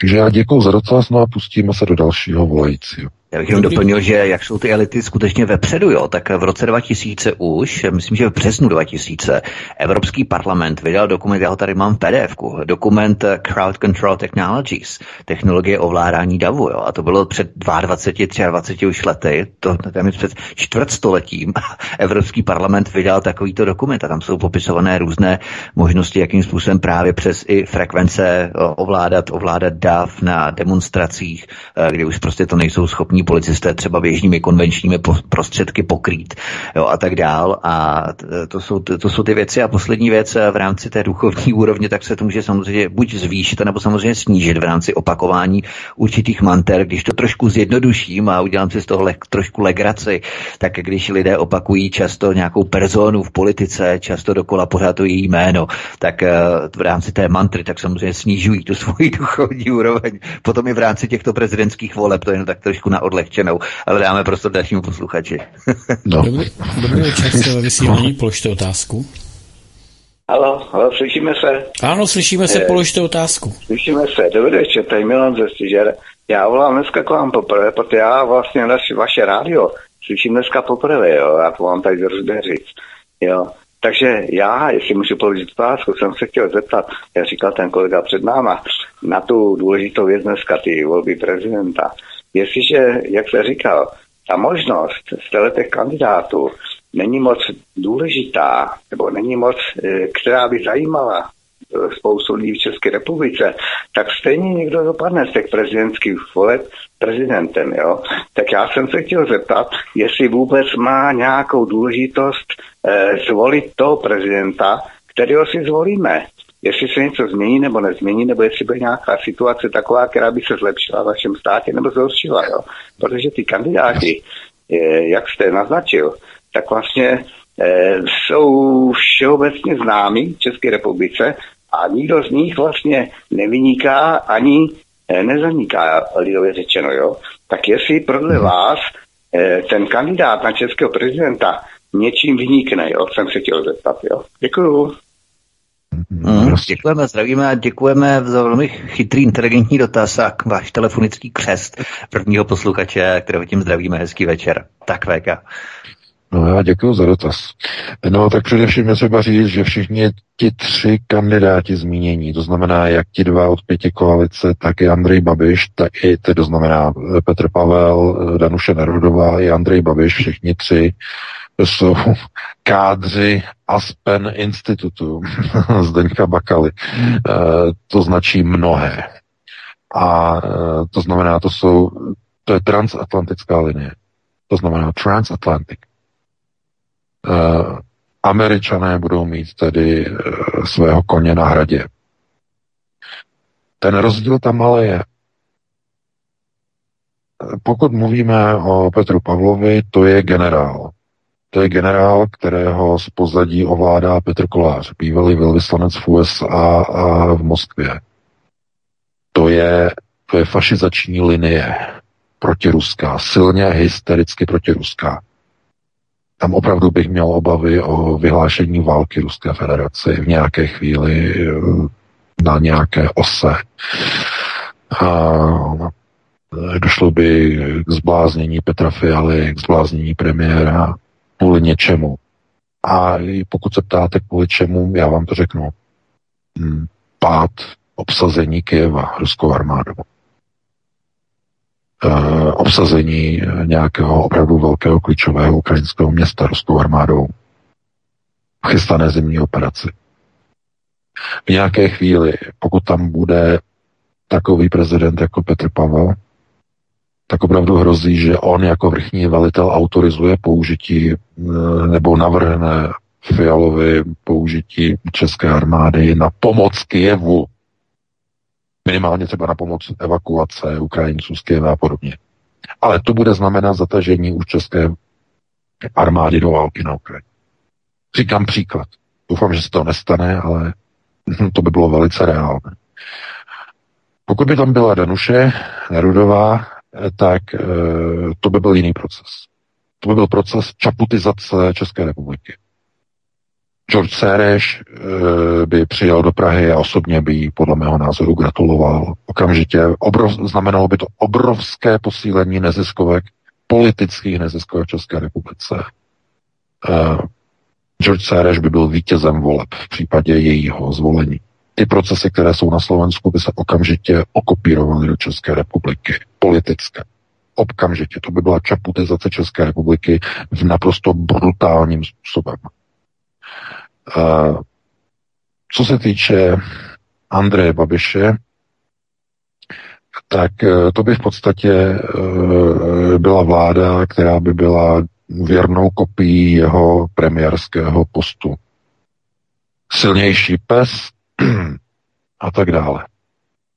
To znamená to, co jsme viděli u vlády Andreje Babiše, kdy jednou přicházely výroky podle toho, když zrovna přijel americký zástupce do Prahy, tak podle toho byly výroky Babišovy vlády. A když odjel a přijel zástupce Bruselu, tak to byly zase pro změnu výroky ve prospěch Bruselu proti Američanům. To znamená uh, biznis, pojetí biznesu. To, co je zrovna momentálně silnějšího, uh, protože Andrej Babiš paradoxně nebo ne, ono to není paradoxně. Andrej Babiš z těch tří kandidátů je ten, který má co nejvíce možnost ztratit, když na něho takzvaně zakleknou. I jak globalčiky, tak američtí neokoné. Má nejvíce co ztratit. Samozřejmě teď mluvím o Agrofertu. E, takže co nám z toho vyplývá? No, máme nějaké tři možnosti a každá z nich Eh, je špatná. Každá z nich nenabízí v podstatě to, co bychom potřebovali. A u každé z těch možností nám přejde mráz po zádech. A e, pokud to dojde do druhého kola voleb, jakože zřejmě asi ano, e, tak e, lidé se budou rozhodovat tentokrát mezi špatnou volbou a ještě horší volbou. Ne mezi nebo mezi děsivou a e, volbou a mezi e, katastrofální volbou. Co, co, čemu dají lidé přednost? Já naprosto netuším, nevím. Protože to bude velice těžké. Ať se budou rozhodovat mezi jakýmikoliv dvěma kandidáty, e, to bude prakticky neřešitelný rebus. Pokud tam bude Andrej Babiš, spousta lidí si bude eh, opravdu hrát tuhle osobnostní notu. To znamená, jestli mi vadí ten Babišův protikandidát více, než mi vadí Babiš, tak bude ta otázka eh, postavena. A eh, kolik lidí samozřejmě přijde k volbám, bude hrát velkou roli, e, značnou roli, protože ta deziluze těch voličů bude značná bude opravdu značná, protože je jasné, že eh, do toho druhého kola se dostanou kandidáti, kteří osloví opravdu jenom voliče pěti koalice, kterých zase není tolik. Je jich menšina ve společnosti. Takže uvidíme, jak to celé dopadne. No, pustíme se do dalšího volajícího. Dobrý večer, jste ve vysílání, položte otázku.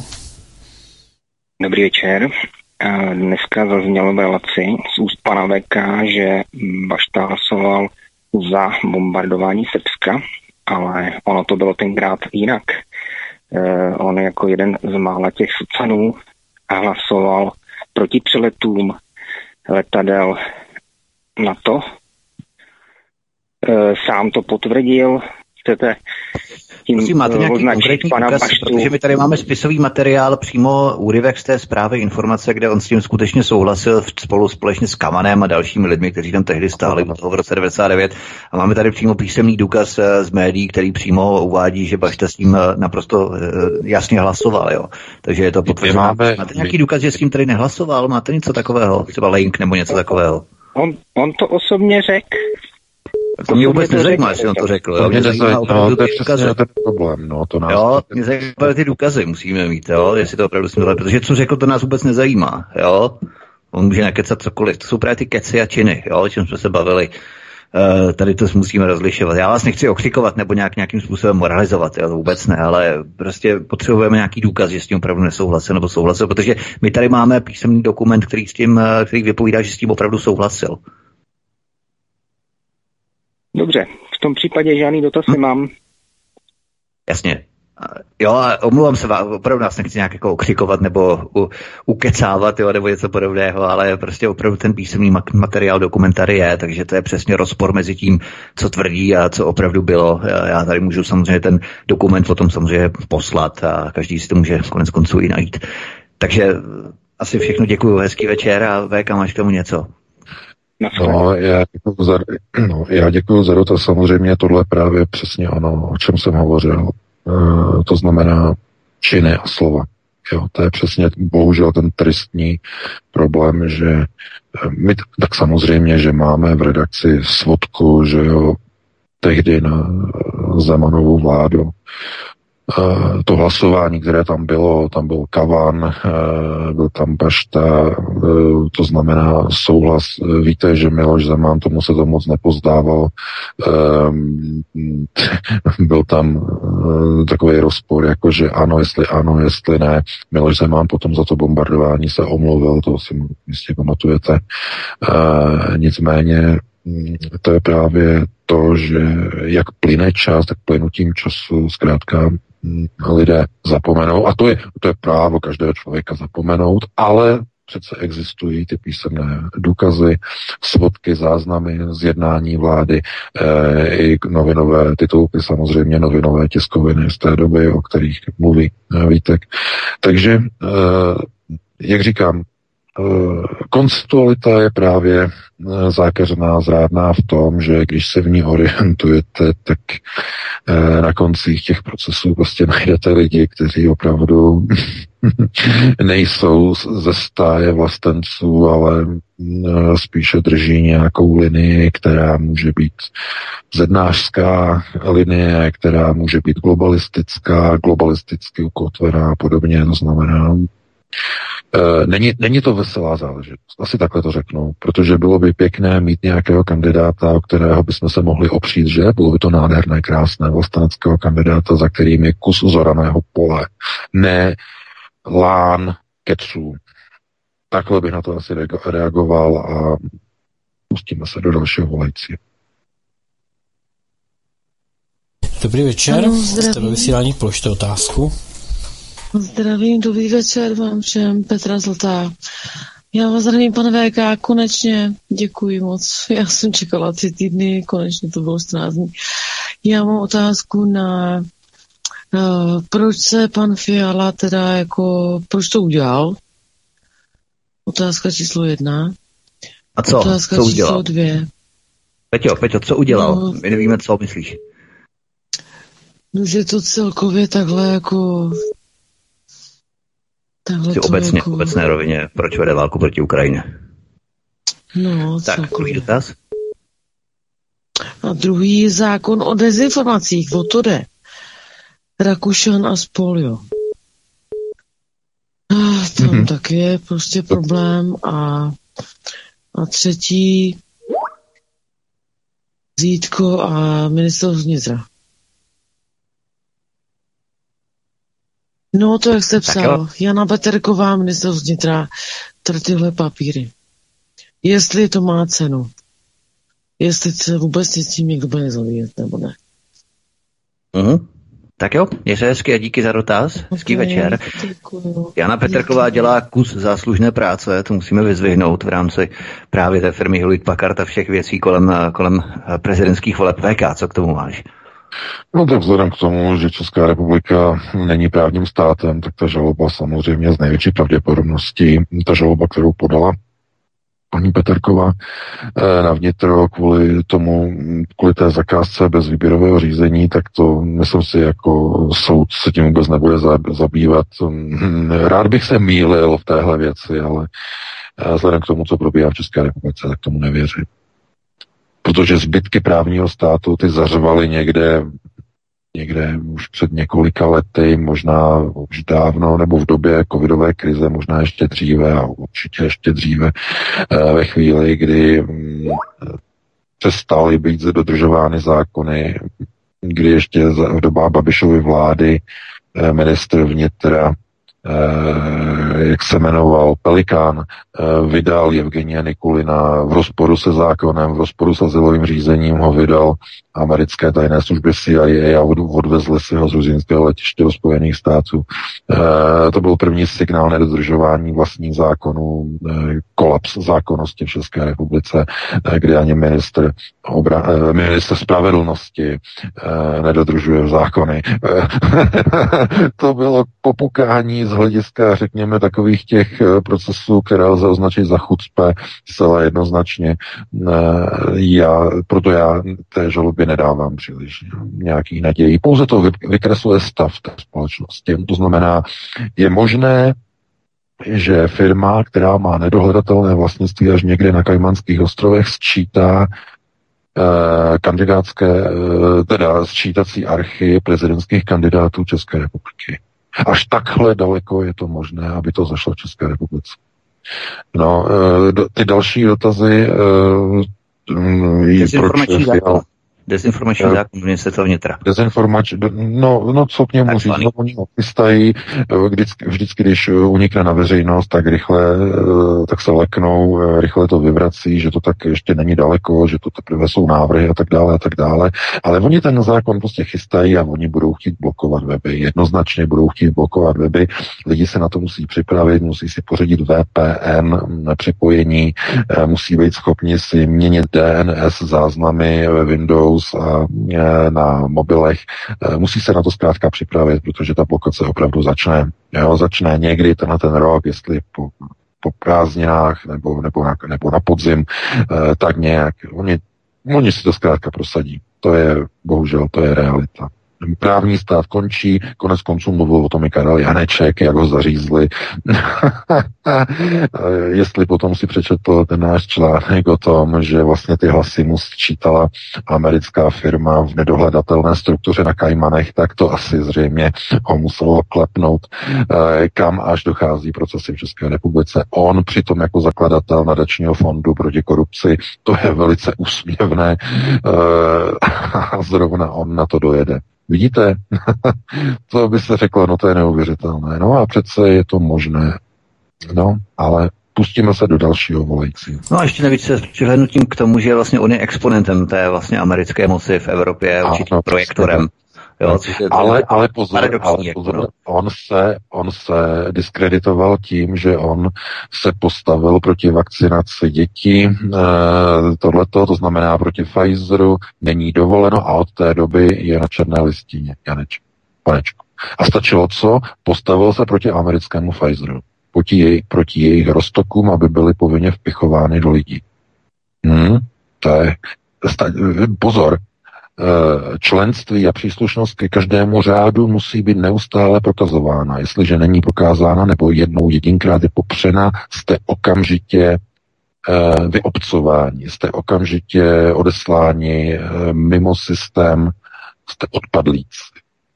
Takže tohle to potkalo, potkalo zcela jednoznačně Karla Janečka. No, v téhleté věci, jak je vidět, se hodně teda přepočítal. On to vsadil na tu kartu toho antivakcinačního systému eh, koncem roku 2021. Eh, Vsadil na to, že takhle to bude fungovat, že takhle to bude dobré, ale eh, co se stalo, vakcinační téma zmizelo o dva měsíce později s počátkem války na Ukrajině. To téma najednou vyšumělo jako pára nad hrncem, to jeho téma vymizelo a navíc ještě si udělal nepřátele u amerických místodržitelů tím, že zautočil proti Pfizeru. No, takže takhle je třeba se na to dívat. No, pustíme se do dalšího volajícího. Eh, Jste ve vysílání, dobrý večer, položte dotaz. Dobrý večer, můžu mluvit? Ano. Dobrý večer, eh, zdravím pana VK, zdravím Vítka, zdravím vás. Eh, Moc vás všech vážím. Chtěl jsem se jenom zeptat, eh, mám takovou, takovou svoji teorii, trošku možná, že je ujetá, ale pan Babiš má maso na hlavě, nebudeme se o, ním, o tom nic povídat, každý to jíme, ale jestli se nebojí třeba osudu pana Kellnera, eh, že přece jenom, eh, když bude bezejmenem v úvozovkách, bezejmený bejvalej a tak dále, politik, eh, dá se odstranit, ale když by byl prezident, asi by to nešlo. Jako pan Kellner určitě nebyl, no, nebudeme se o něm nic povídat, zbavili se, jak se ho zbavili. Jestli třeba nekandiduje z toho důvodu, že dostal signály, že by taky mohl být odstraněn. Eh, Jestli pan Vítek by mohl říct, eh, teda pan VK, pardon, omlouvám se, eh, co si o tom myslí. Neříkám, že to je pravda, ani, jenom taky to napadlo. Děkuju za dotaz a přeju vám všem hodně moc zdraví a držím vám palce. Děkuju. Hezký večer. No, tohle to je dobrý dotaz. To je dobrý dotaz, protože jistě víte, že něco se stalo. Po smrti Petra Kellnera došlo k obrovské změně v politice v postojích Miloše Zemana, prezidenta republiky. K obrovskému kolotoči, veletoči, který eh, se skoro nikdo nedokáže vysvětlit. Já mám teorii. Eh, Petr Kellner měl obrovský vliv na zahraniční politiku České republiky. To máme ze zdrojů, které nebudu tady rozebírat. Uh, obrovský vliv na Pražský hrad. Obrovský. A po jeho smrti tenhle ten vliv ze dne na den, z hodiny na hodinu skončil.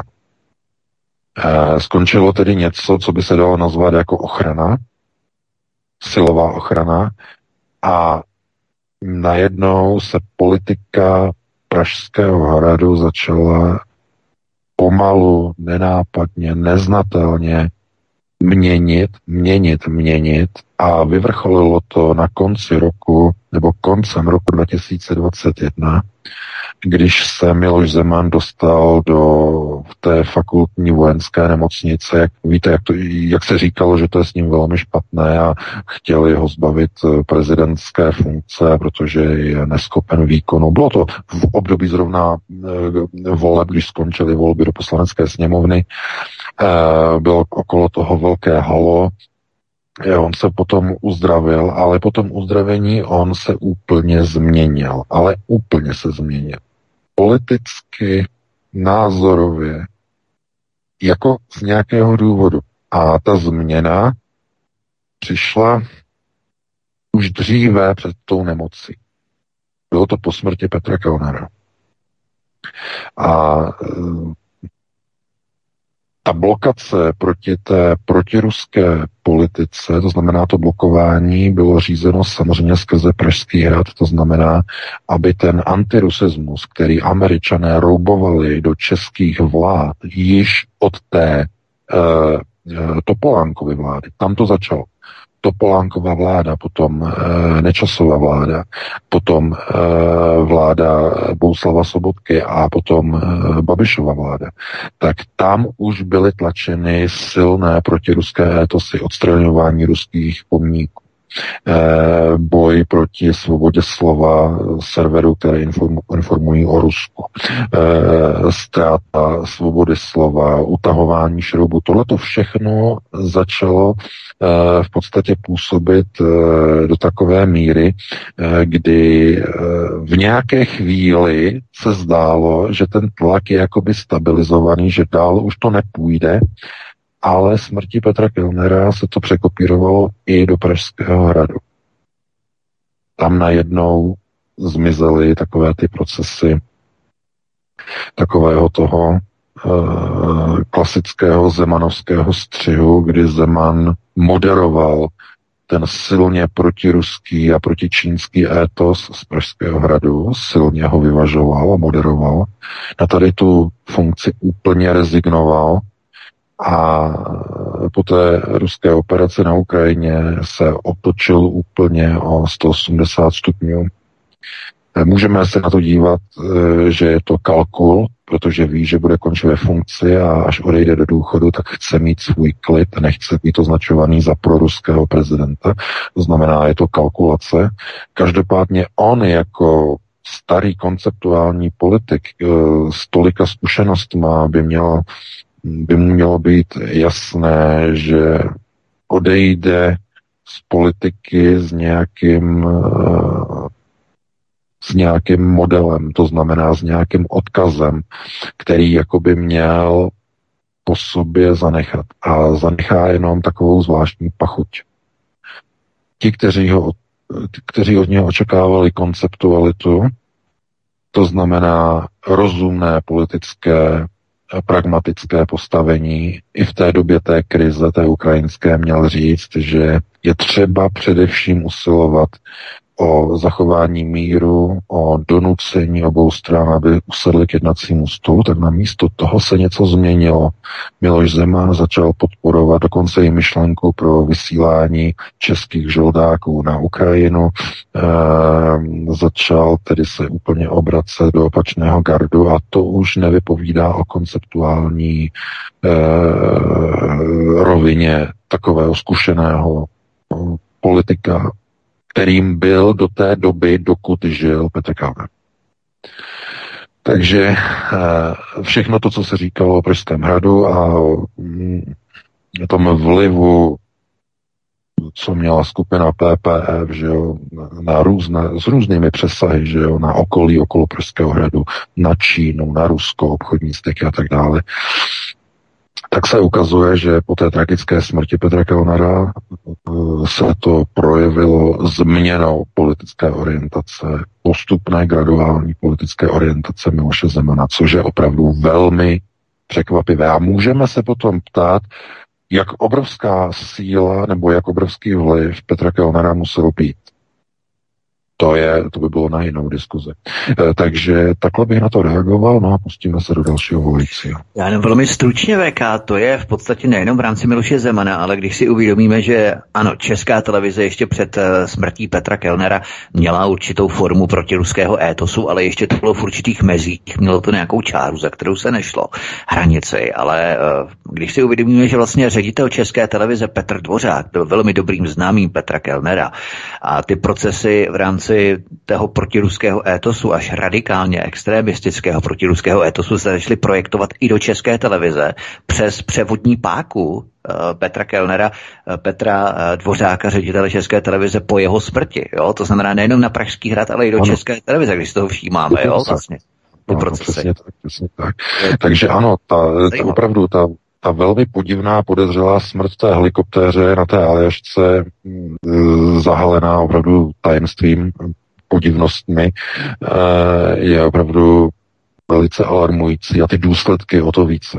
Důsledky na uh, tu vrcholnou českou politiku, ale konec konců i na tu českou televizi.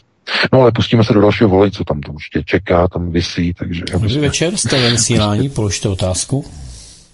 Dobrý večer, tady Zdeněk Praha. Chtěl jsem, zdravím do studia, zdravím pana Vajka. Chtěl jsem se zeptat, e, Surovikin a Gerasimov. E, takhle, bylo jasný, že co se týče generála Surovikina, tam není o čem hovořit. Tento zahájil velkým stylu. Teď jde o to, že Gerasimov byl pověřen velením teďka těch společných sil, že jo, z Běloruska. Mě jde jenom o jednu věc, jestli náhodou, protože bylo známo, že že Vladimír Putin musel čelit určité skupině toho nejvyššího velení, který takzvaně furtský akce šlapalo na brzdu. A nějak tak se dokonce říkalo, že možná na tom měl své prsty i Gerasimov. Jestli tady e, Putin nepoužil takový ten styl toho Stalina, který vždycky chtěl někoho zlikvidovat, tak vlastně ho pověřil úkolem, o který... Dal, do funkce, dal ho do funkce, kterou nedokáže zvládnout. Ano, ano, přesně tak. Děkuji za, za odpověď. Tak, já děkuji, no, děkuji za dotaz. Ano, je to velmi pravděpodobné, že to může mít i tenhle ten vedlejší efekt. Jo, může to mít. Pokud to Gerasimov nezvládne, pokud to takzvaně dodrbe, tak opravdu bude odstraněn a pro Vladimira Putina to bude eh, situace takzvaně anglicky win-win. Eh, proč win-win? Pokud totiž Gerasimov uspěje v rámci tedy eh, přenesení systému a koncepce velení přímo na úroveň ruského generálního štábu a přímo náčelníka generálního štábu, který bude komunikovat s běloruskou armádou. A pokud ta zimní operace spolu s tou jarní se povedou a mm, nebudou prostě úplně spackany, tak samozřejmě to bude vítězství pro Vladimira Putina.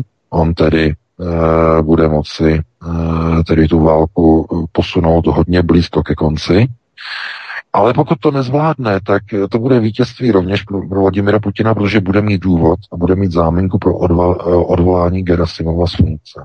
E, okolo Gerasimova samozřejmě jsou strašně divoké, divoké emoce. Je tam je obrovská kritika ze strany Valerie Pěkina, eh, který hovoří o Gerasimovovi, že prostě je to nějaký zrádce a podobně.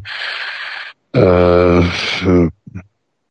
to, co ruská armáda dlouho, nebo v jaké byla dlouho pozici, tak jsou různé síly a tlaky, které v té armádě mm, vlastně se rozrůstají, anebo jsou stále přítomny ještě po rozpadu Sovětského svazu. A právě Gerasimov eh, je autorem té současné doktríny, takzvané slojky, eh, která je vlastně aplikována teď v těch vojenských operacích na Ukrajině. A eh, paradoxně Vladimir Putin se bez Gerasimova teď neobejde, protože celá ta operace na té Ukrajině jede podle Gerasimovovy doktríny. Co to je? To je v tom článku ze čtvrtka na Aeronetu, to si tam můžete přečíst. A e, bez něho zkrátka by to teď nešlo, bez něho by to spadlo. Kdyby ta doktrína se zrušila, Rusové by nevěděli, jak dál pokračovat, protože doktríny se připravují dlouhé roky. Způsobuje se na tu novou doktrínu celá armáda třeba po dobu pěti, sedmi nebo i deseti let, aby dokázala na základě té doktríny pracovat. Jednotlivé části té armády v té doktríně, aby dokázali spolupracovat. To znamená, změna doktríny není ze, ze dne na den. To je strašně složitá záležitost. Eh, přenesení eh, velení přímo eh, do rukou náčelníka generálního štábu autorizuje generální štáb k vedení operací na mezinárodní úrovni s jiným vojenským tělesem a s jiným generálním štábem jiného státu. A to je právě Bělorusko. Proto hned druhý den Oleg Saljukov, eh, vrchní velitel ruských pozemních sil, okamžitě naklusal eh, do Minsku, do Běloruska a zahájil inspekci bojové připravenosti ruských ozbrojených sil na území Běloruska. To znamená, chystá se zimní ofenzíva. A má to v ruce teď přímo generální štáb. To znamená, eh, očekává se, že to bude to rozhodující, nebo minimálně to, co připraví tu půdu pro závěrečnou jarní operaci. Ta jarní operace by měla eh, tedy podle těch informací eh, vést k ukončení té války a ke, kapital, ke kapitulaci, k vynucené kapitulaci Ukrajiny v důsledku obsazení Kieva, zřejmě i Lvova, jakožto hlavního území na západě Ukrajiny. Na to si samozřejmě budeme muset počkat. Takže já dám, předám slovo dalšímu volajícímu, pokud máme někoho. Dobrý večer, jste ve vysílání, položte otázku. Dobrý, krásný večer v novém roce všem ve studiu, jako vlastně váš. Eh, chtěl se zeptat, jestli náhodou eh, neodstupuje eh, německá ministrině obrany Lambrechtová kvůli tomu, že se Poláci rozhodli předat německý tanky Leopard Ukrajině bez jejich svolení. Ano, ano, ano, ano, to je, to je Děkuji za dotaz, to je novinka, no, to je tady na liště, tady na, to jede, no. že je to zřejmě z největší pravděpodobností, že je zodpovědná e, za situaci, která může vést k zatažení Severoatlantické aliance do války s Ruskou federací v důsledku zrady Polska. No, tak, no, ano. Nebo ne zrady, podraz, podraz Polska překladu podraz. E, teda podraz Německa ze strany Polska. E, no, e, co k tomu říct? No, když se daří, tak se daří. 13. v pátek. takže, no, je to špatný. Je to špatný, protože jak na to bude reagovat ruská armáda? No, tak mají tam teď právě Gerasimova, ne, ve velení. Jak na to bude Gerasimov reagovat? Eh, že německé tanky z dispozic Polska půjdou na Ukrajinu, leopardy, že, no, jak se na to budou dívat, to je tragédie. To slova nakračujeme vstříc třetí světové válce, respektive minimálně konfliktu mezi NATO a Ruskou federací. Vidíte? To není strašení, to je konstatování faktu, to je obrovskými kroky se přibližujeme ke konfrontaci. Fialová vláda chce autorizační zákon na to, aby mohla bez souhlasu sněmovny posílat české vojáky někam jinam do jiného státu. Kam? Odpověz si sám na Ukrajinu. Poláci se rozhodli, že německé tanky dají Ukrajině. Německo to přitom zakázalo, protože by to mohlo ohrozit neutrální status Severoatlantické aliance. No a e, ministrině obrany z toho radši odstoupí, protože s tím nechce mít nic společného, nechce nést následky. Logicky. V takové situaci se nacházíme. To je neuvěřitelné. No, pustíme se do dalšího volajícího. Pokud tam VK, máme- není to vlastně pozitivní, že vlastně Německo s tím nesouhlasí, že Polsko předává ty tanky eh, do Ukrajiny nebo na Ukrajinu, eh, že v podstatě nesouhlasí s tím, aby se ten vojenský konflikt dále stupňoval v podstatě nebo eskaloval, což je zase to pozitivní, ne, zase na druhou stranu. Protože ona by nemusela, nemusela rezignovat, mohla by říct, jo, fajn, Poláci, super, dejte jim ty tanky, my jsme rádi, jo, ty naše tanky a tak, a ona to neřekla, navíc rezignovala, to znamená, že vyslala signál, že s tím nesouhlasí. No, No ne, protože to je logické, protože jestliže dojde ke konfliktu, tak začne mobilizace tady v Německu, Vítku. Ona nebude, ona si nevezme na mo- mobilizaci.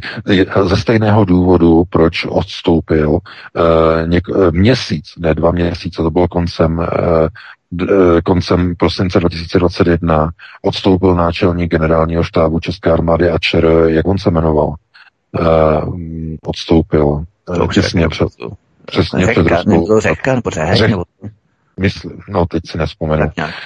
No, minister, zkrátka minister odstoupil, minister obrany odstoupil. Teď si nemůžu vzpomenout na jeho jméno, protože je to... Asi nebyl, on to byl někdo jiný. No. No, no, no. E, takže odstoupil, protože s tím nechtěl mít nic společného, protože věděl, že začne válka na Ukrajině, se říká, e, z, z různé tamtamy nám do redakce posílají, že ten ministr, že věděl o tom, že bude válka prostě na Ukrajině a že radši odstoupil z funkce e, ministra obrany e, zavčas. E, no, nemůžu si vzpomenout na jeho jméno. Každopádně vidíte, Nebyl to Metnár? Metnar, byl to Metnar, Lubomír Metnar. A ten byl, ano, myslím, že to... Buď, buď si to pletu, buď to byl ministr obrany nebo, nebo náčelník generálního štábu. Já teď nevím, jeden z nich prostě odstoupil eh, těsně před tou ukrajinskou, před, před tou ruskou invazí na Ukrajinu. Ne, nemůžu teď, si- teď si vzpomenout. Dobrá. No, jedno. Každopádně, eh, ve chvíli, kdy oni tam pošlou eh, ti Poláci německé tanky, eh, tak už to bude výzbroj Severoatlantické aliance, přímo německé tanky, eh, to znamená proliferace zbraní Severoatlantické aliance, které nebyly původně určeny pro Ukrajinu, ale byly určeny pro Polsko, což si Rusové vysvětlí tak, že Německo, které poskytuje zbraně aliančnímu partnerovi Polsku nemá ty zbraně pod kontrolou, protože Poláci je okamžitě e, přelinkují e, na Ukrajinu. Tohle to pouze ukazuje na to, že eh, někdo prostě minimálně ministrině obrany nechce za to nezodpovědnost, když by musela vyhlásit mobilizaci, protože ví, co by to znamenalo. To už by šlo okr, samozřejmě těm, těm politikům. To je jasné. Eh, No, pustíme se do dalšího volajícího, máme 21. Asi poslední volající. Dobrý večer, jste ve vysílání, položte otázku. Dobrý večer, eh, zdravím pana VK a Vítka. Eh, Já bych se chtěl zeptat na jednu takovou myšlenku, že by nás zatáhli do války, eh, že by, že by byla mo- mobilizace v České republice a sem by přišli eh, za našima ženama Ukrajinci a celý by to tady vlastně předělali, přečíslili a vlastně by to byla ukrajinský vlastně sát, tak jak to říká. Děkuji, nashledanou a držím palce. No, já taky děkuji za, za ko- víceméně jako konstatování, ne? Konstatování. Tak je to, je to možné názor v kombinaci s otázkou, uh, konstatováním. Řekli, bychom, řekli bychom k tomu něco, protože bychom deklarovali, že to je poslední dotaz, tak pokud třeba nikdo neposlušný nevolal, tak bychom byli rádi Eh, zase naopak. V podstatě eh, k té ukrajinizaci, mm, co se dá říct? Když jsou volby eh, a je to nastavené tak, že pěti koalice může uchopit moc, přestože má menšinu hlasů všech voličů, tak takový stát už není právním státem. A v právním státě už e, právo neexistuje. Domo, do, domožení se práva není zaručeno už všem, už jenom někomu. E, zákony jsou jenom pro někoho a jsou proti někomu. E, vybraně, selektivně. A ve chvíli, kdy máte premiéra, který na místo míru e, žehná zbraním na Ukrajinu, když máte ministra vnitra, který vyv- vyv- vyvěšuje vlajky s mrtvým prezidentem jaderné velmoci v obrázku, jakože je v pytli na mrtvoli na budovu ministerstva vnitra. Jestliže máte vládu, která usiluje o schválení změny eh, ústavy, aby získala autorizační zákon na posílání vojáků bez souhlasu sněmovny do cizích zemí, tak e, takový stát už nemá vůbec právně státu nic společného. To znamená, nemůžete se ani divit procesu ukrajinizace. Aha, jasně, ta válka, pokud tam nějakým způsobem bude pokračovat a nebude zastavena, eh, většina ukrajinských mužů tam padne na těch hromadách mrtvol jako v Solidaru a žádní Ukrajinci mužští už nezůstanou, jenom nějací starci, které ani nejde odvolat nebo odvolat, povolat do zbraně, eh, tak eh, ta země bude úplně ztracená a ti, kteří mm, emigrovali a ty ženy s těmi dětmi, které se jakoby snažili nějak jako čekat a počkat, až ti jejich manželé se vrátí, nevrátí se. Zůstanou v tom evropském prostoru, zůstanou v té Evropské unii na Ukrajinu. Žena s dítětem, myslíte si, že se vrátí na rozvrácenou Ukrajinu, zničenou, rozbombardovanou? Kolik myslíte, že těch lidí se tam vrátí? No, vrátí se tam například ty ženy s těmi dětmi, které tam třeba mají ještě své rodiče, kteří bydlí někde na nějaké vesnici na západní Ukrajině, někde, eh, kde eh, mají nějaké zázemí, někde v nějaké, nějaké chaloupce a podobně. Jenže bude tam ta žena mít budoucnost pro sebe, pro své děti. Nebude tam zaměstnání, kde bude pracovat. Kam bude chodit dítě do školy kde bude jak, jakákoliv budoucnost, budoucnost pro tu rodinu, kde bude. Takže ano, některé ženy s těmi dětmi se vrátí, ale většina jich zůstane v té Evropě, zůstane v tom Polsku, zůstanou v té České republice. S tím je třeba počítat. S tím se nedá nic dělat. Pokud je u moci taková reprezentace západních zemí, které usilují jenom o pokračování války, jako šílení jenom o pokračování války tragédie. Takže takhle bych na to reagoval. Máme 21.57. Nevím, jestli stihneme ještě nějakého volajícího, nebo už nikdo nevolá. Už nemáme, ale mám tady nápovědu, že ten náčelník generálního štábu byl Aleš Opata. Ano, to je on. Tak Zdeněk zaslal, děkujeme. Tak. Přesně tak, Aleš Opata, který to tenkrát zabalil těsně před ruskou invazí, ano. To je přesně on. Takže, takže děkuji za upozornění a za osvěžení jména. No, děkuji. E, no, máme 21 58, nebudeme to prodlužovat. E, Vítku, já se s tebou loučím, i s tebou Petře, se všemi dnešními volajícími. E, doufám, že se vám to dneska líbilo v rámci možnosti, když moc pozitivní to nebylo. Uvidíme, jak dopadnou ty volby, vy půjdete k volbám, vy někoho budete volit podle své Eh, konceptuální rozvinutosti, že já vám nebudu radit, protože máte dost informací, no a eh, my se opět uslyšíme příští týden, opět v pátek a probereme aktuální témata z domova i ze světa. Do té doby si to užijte. E, máme začátek nového roku. E, máte, nebo pokud máte nějaká předsevzetí, tak to s nima nepřehánějte, protože realisticky budeme potřebovat spíš jenom to, abychom tenhle ten rok vůbec přežili nějakým způsobem, bychom se nedočkali nějakých strašlivých věcí, různých válečných procesů v Evropě a tak dále.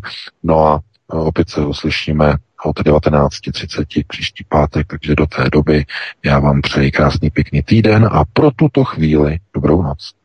Já se s tebou také rozloučím, VK, mě se moc hezky, stejně tak s tebou, Petře, eh, díky moc za eh, všechno a také vám, milí posluchači, přeju hezký zbytek večera, případně dobrou noc, pokud se chystáte na lože, záhořovo lože. Každopádně za chvíli bude pořád umístění do archivu svobodného vysílače i na kanál Odyssey, studia Tapin Rádio svobodného vysílače, takže můžete si poslechnout a budeme rádi, když nás budete sdílet eh, na v sociální média z kanálu Odyssey, na WhatsApp, na Telegram, na Facebook, na Twitter, úplně odkudkoliv a kamkoliv. A pokud třeba nemáte plné zuby těch systémových figurín na aranžované výkladní skříně té ceremoniální funkce prezidenta, tak vás zvu od pondělka na trojdílný cyklus Haiti Somálsko západu, jakým způsobem Haiti byla decimovaná a kolonizovaná Spojenými státy americkými už od začátku 19. pardon, začátku 20. století National City Bank, Rockefellerů a tak dále. Bude to velmi zajímavé, budeme řešit i počasí, budeme řešit i migraci, aerolinky, které vozily Haitiany do Jižní Ameriky za prací, v podstatě protože to byl organizovaný proces, stejně tak jako vozili uprchlíky z Afriky do Německa, také organizovaný proces, aerolinky se na tom výraznou měrou podílely, prostě hodně věcí, hodně zajímavých věcí ohledně Haiti, které je tak trošku opomíjené, ale je to velmi důležité, takže trošku si odpočíňme od těch prezidentských voleb, protože první kolo se jistě nevyřeší, nikdo nebude mít víc než 50%, takže mezi těmi dvěma kolemi, koly, koly, tak, mezi těmi dvěma koly, tak eh, můžete si poslechnout i tento pořad. V pondělí startujeme od 7 hodin večer. Trojdílný pořad pondělí, středa, pondělí. Takže to bylo všechno, mějte se krásně, já vás zdravím a jak jsem řekl, dobrý večer, případně dobrou noc. Vy oběma, jak VK, tak uh, Vítku tobě. Děkuji všem, kteří jste se dovolali, protože jste dávali zajímavé otázky, dotazy. Uh, víc jste se nedovolali, tak třeba příště. Uh, díky, že jste byli s námi. Já jenom připomenu, že zítra v 17 hodin se na vás budu těšit tady také z Midgardu. U pořadu Řeklo se, stalo se a probereme dost zajímavá témata. Takže to je všechno. Takže dobrou noc, dobrý poslech a dobrý večer přeje Petr Václav. Prosíme, pomožte nám s propagací kanálu Studia Tapin Rádio Svobodného vysílače CS. Pokud se vám tento nebo jiné pořady na tomto kanále líbí, klikněte na vaší obrazovce na tlačítko s nápisem Sdílet a vyberte sociální síť, na kterou pořad sdílíte. Jde o pouhých pár desítek sekund vašeho času. Děkujeme.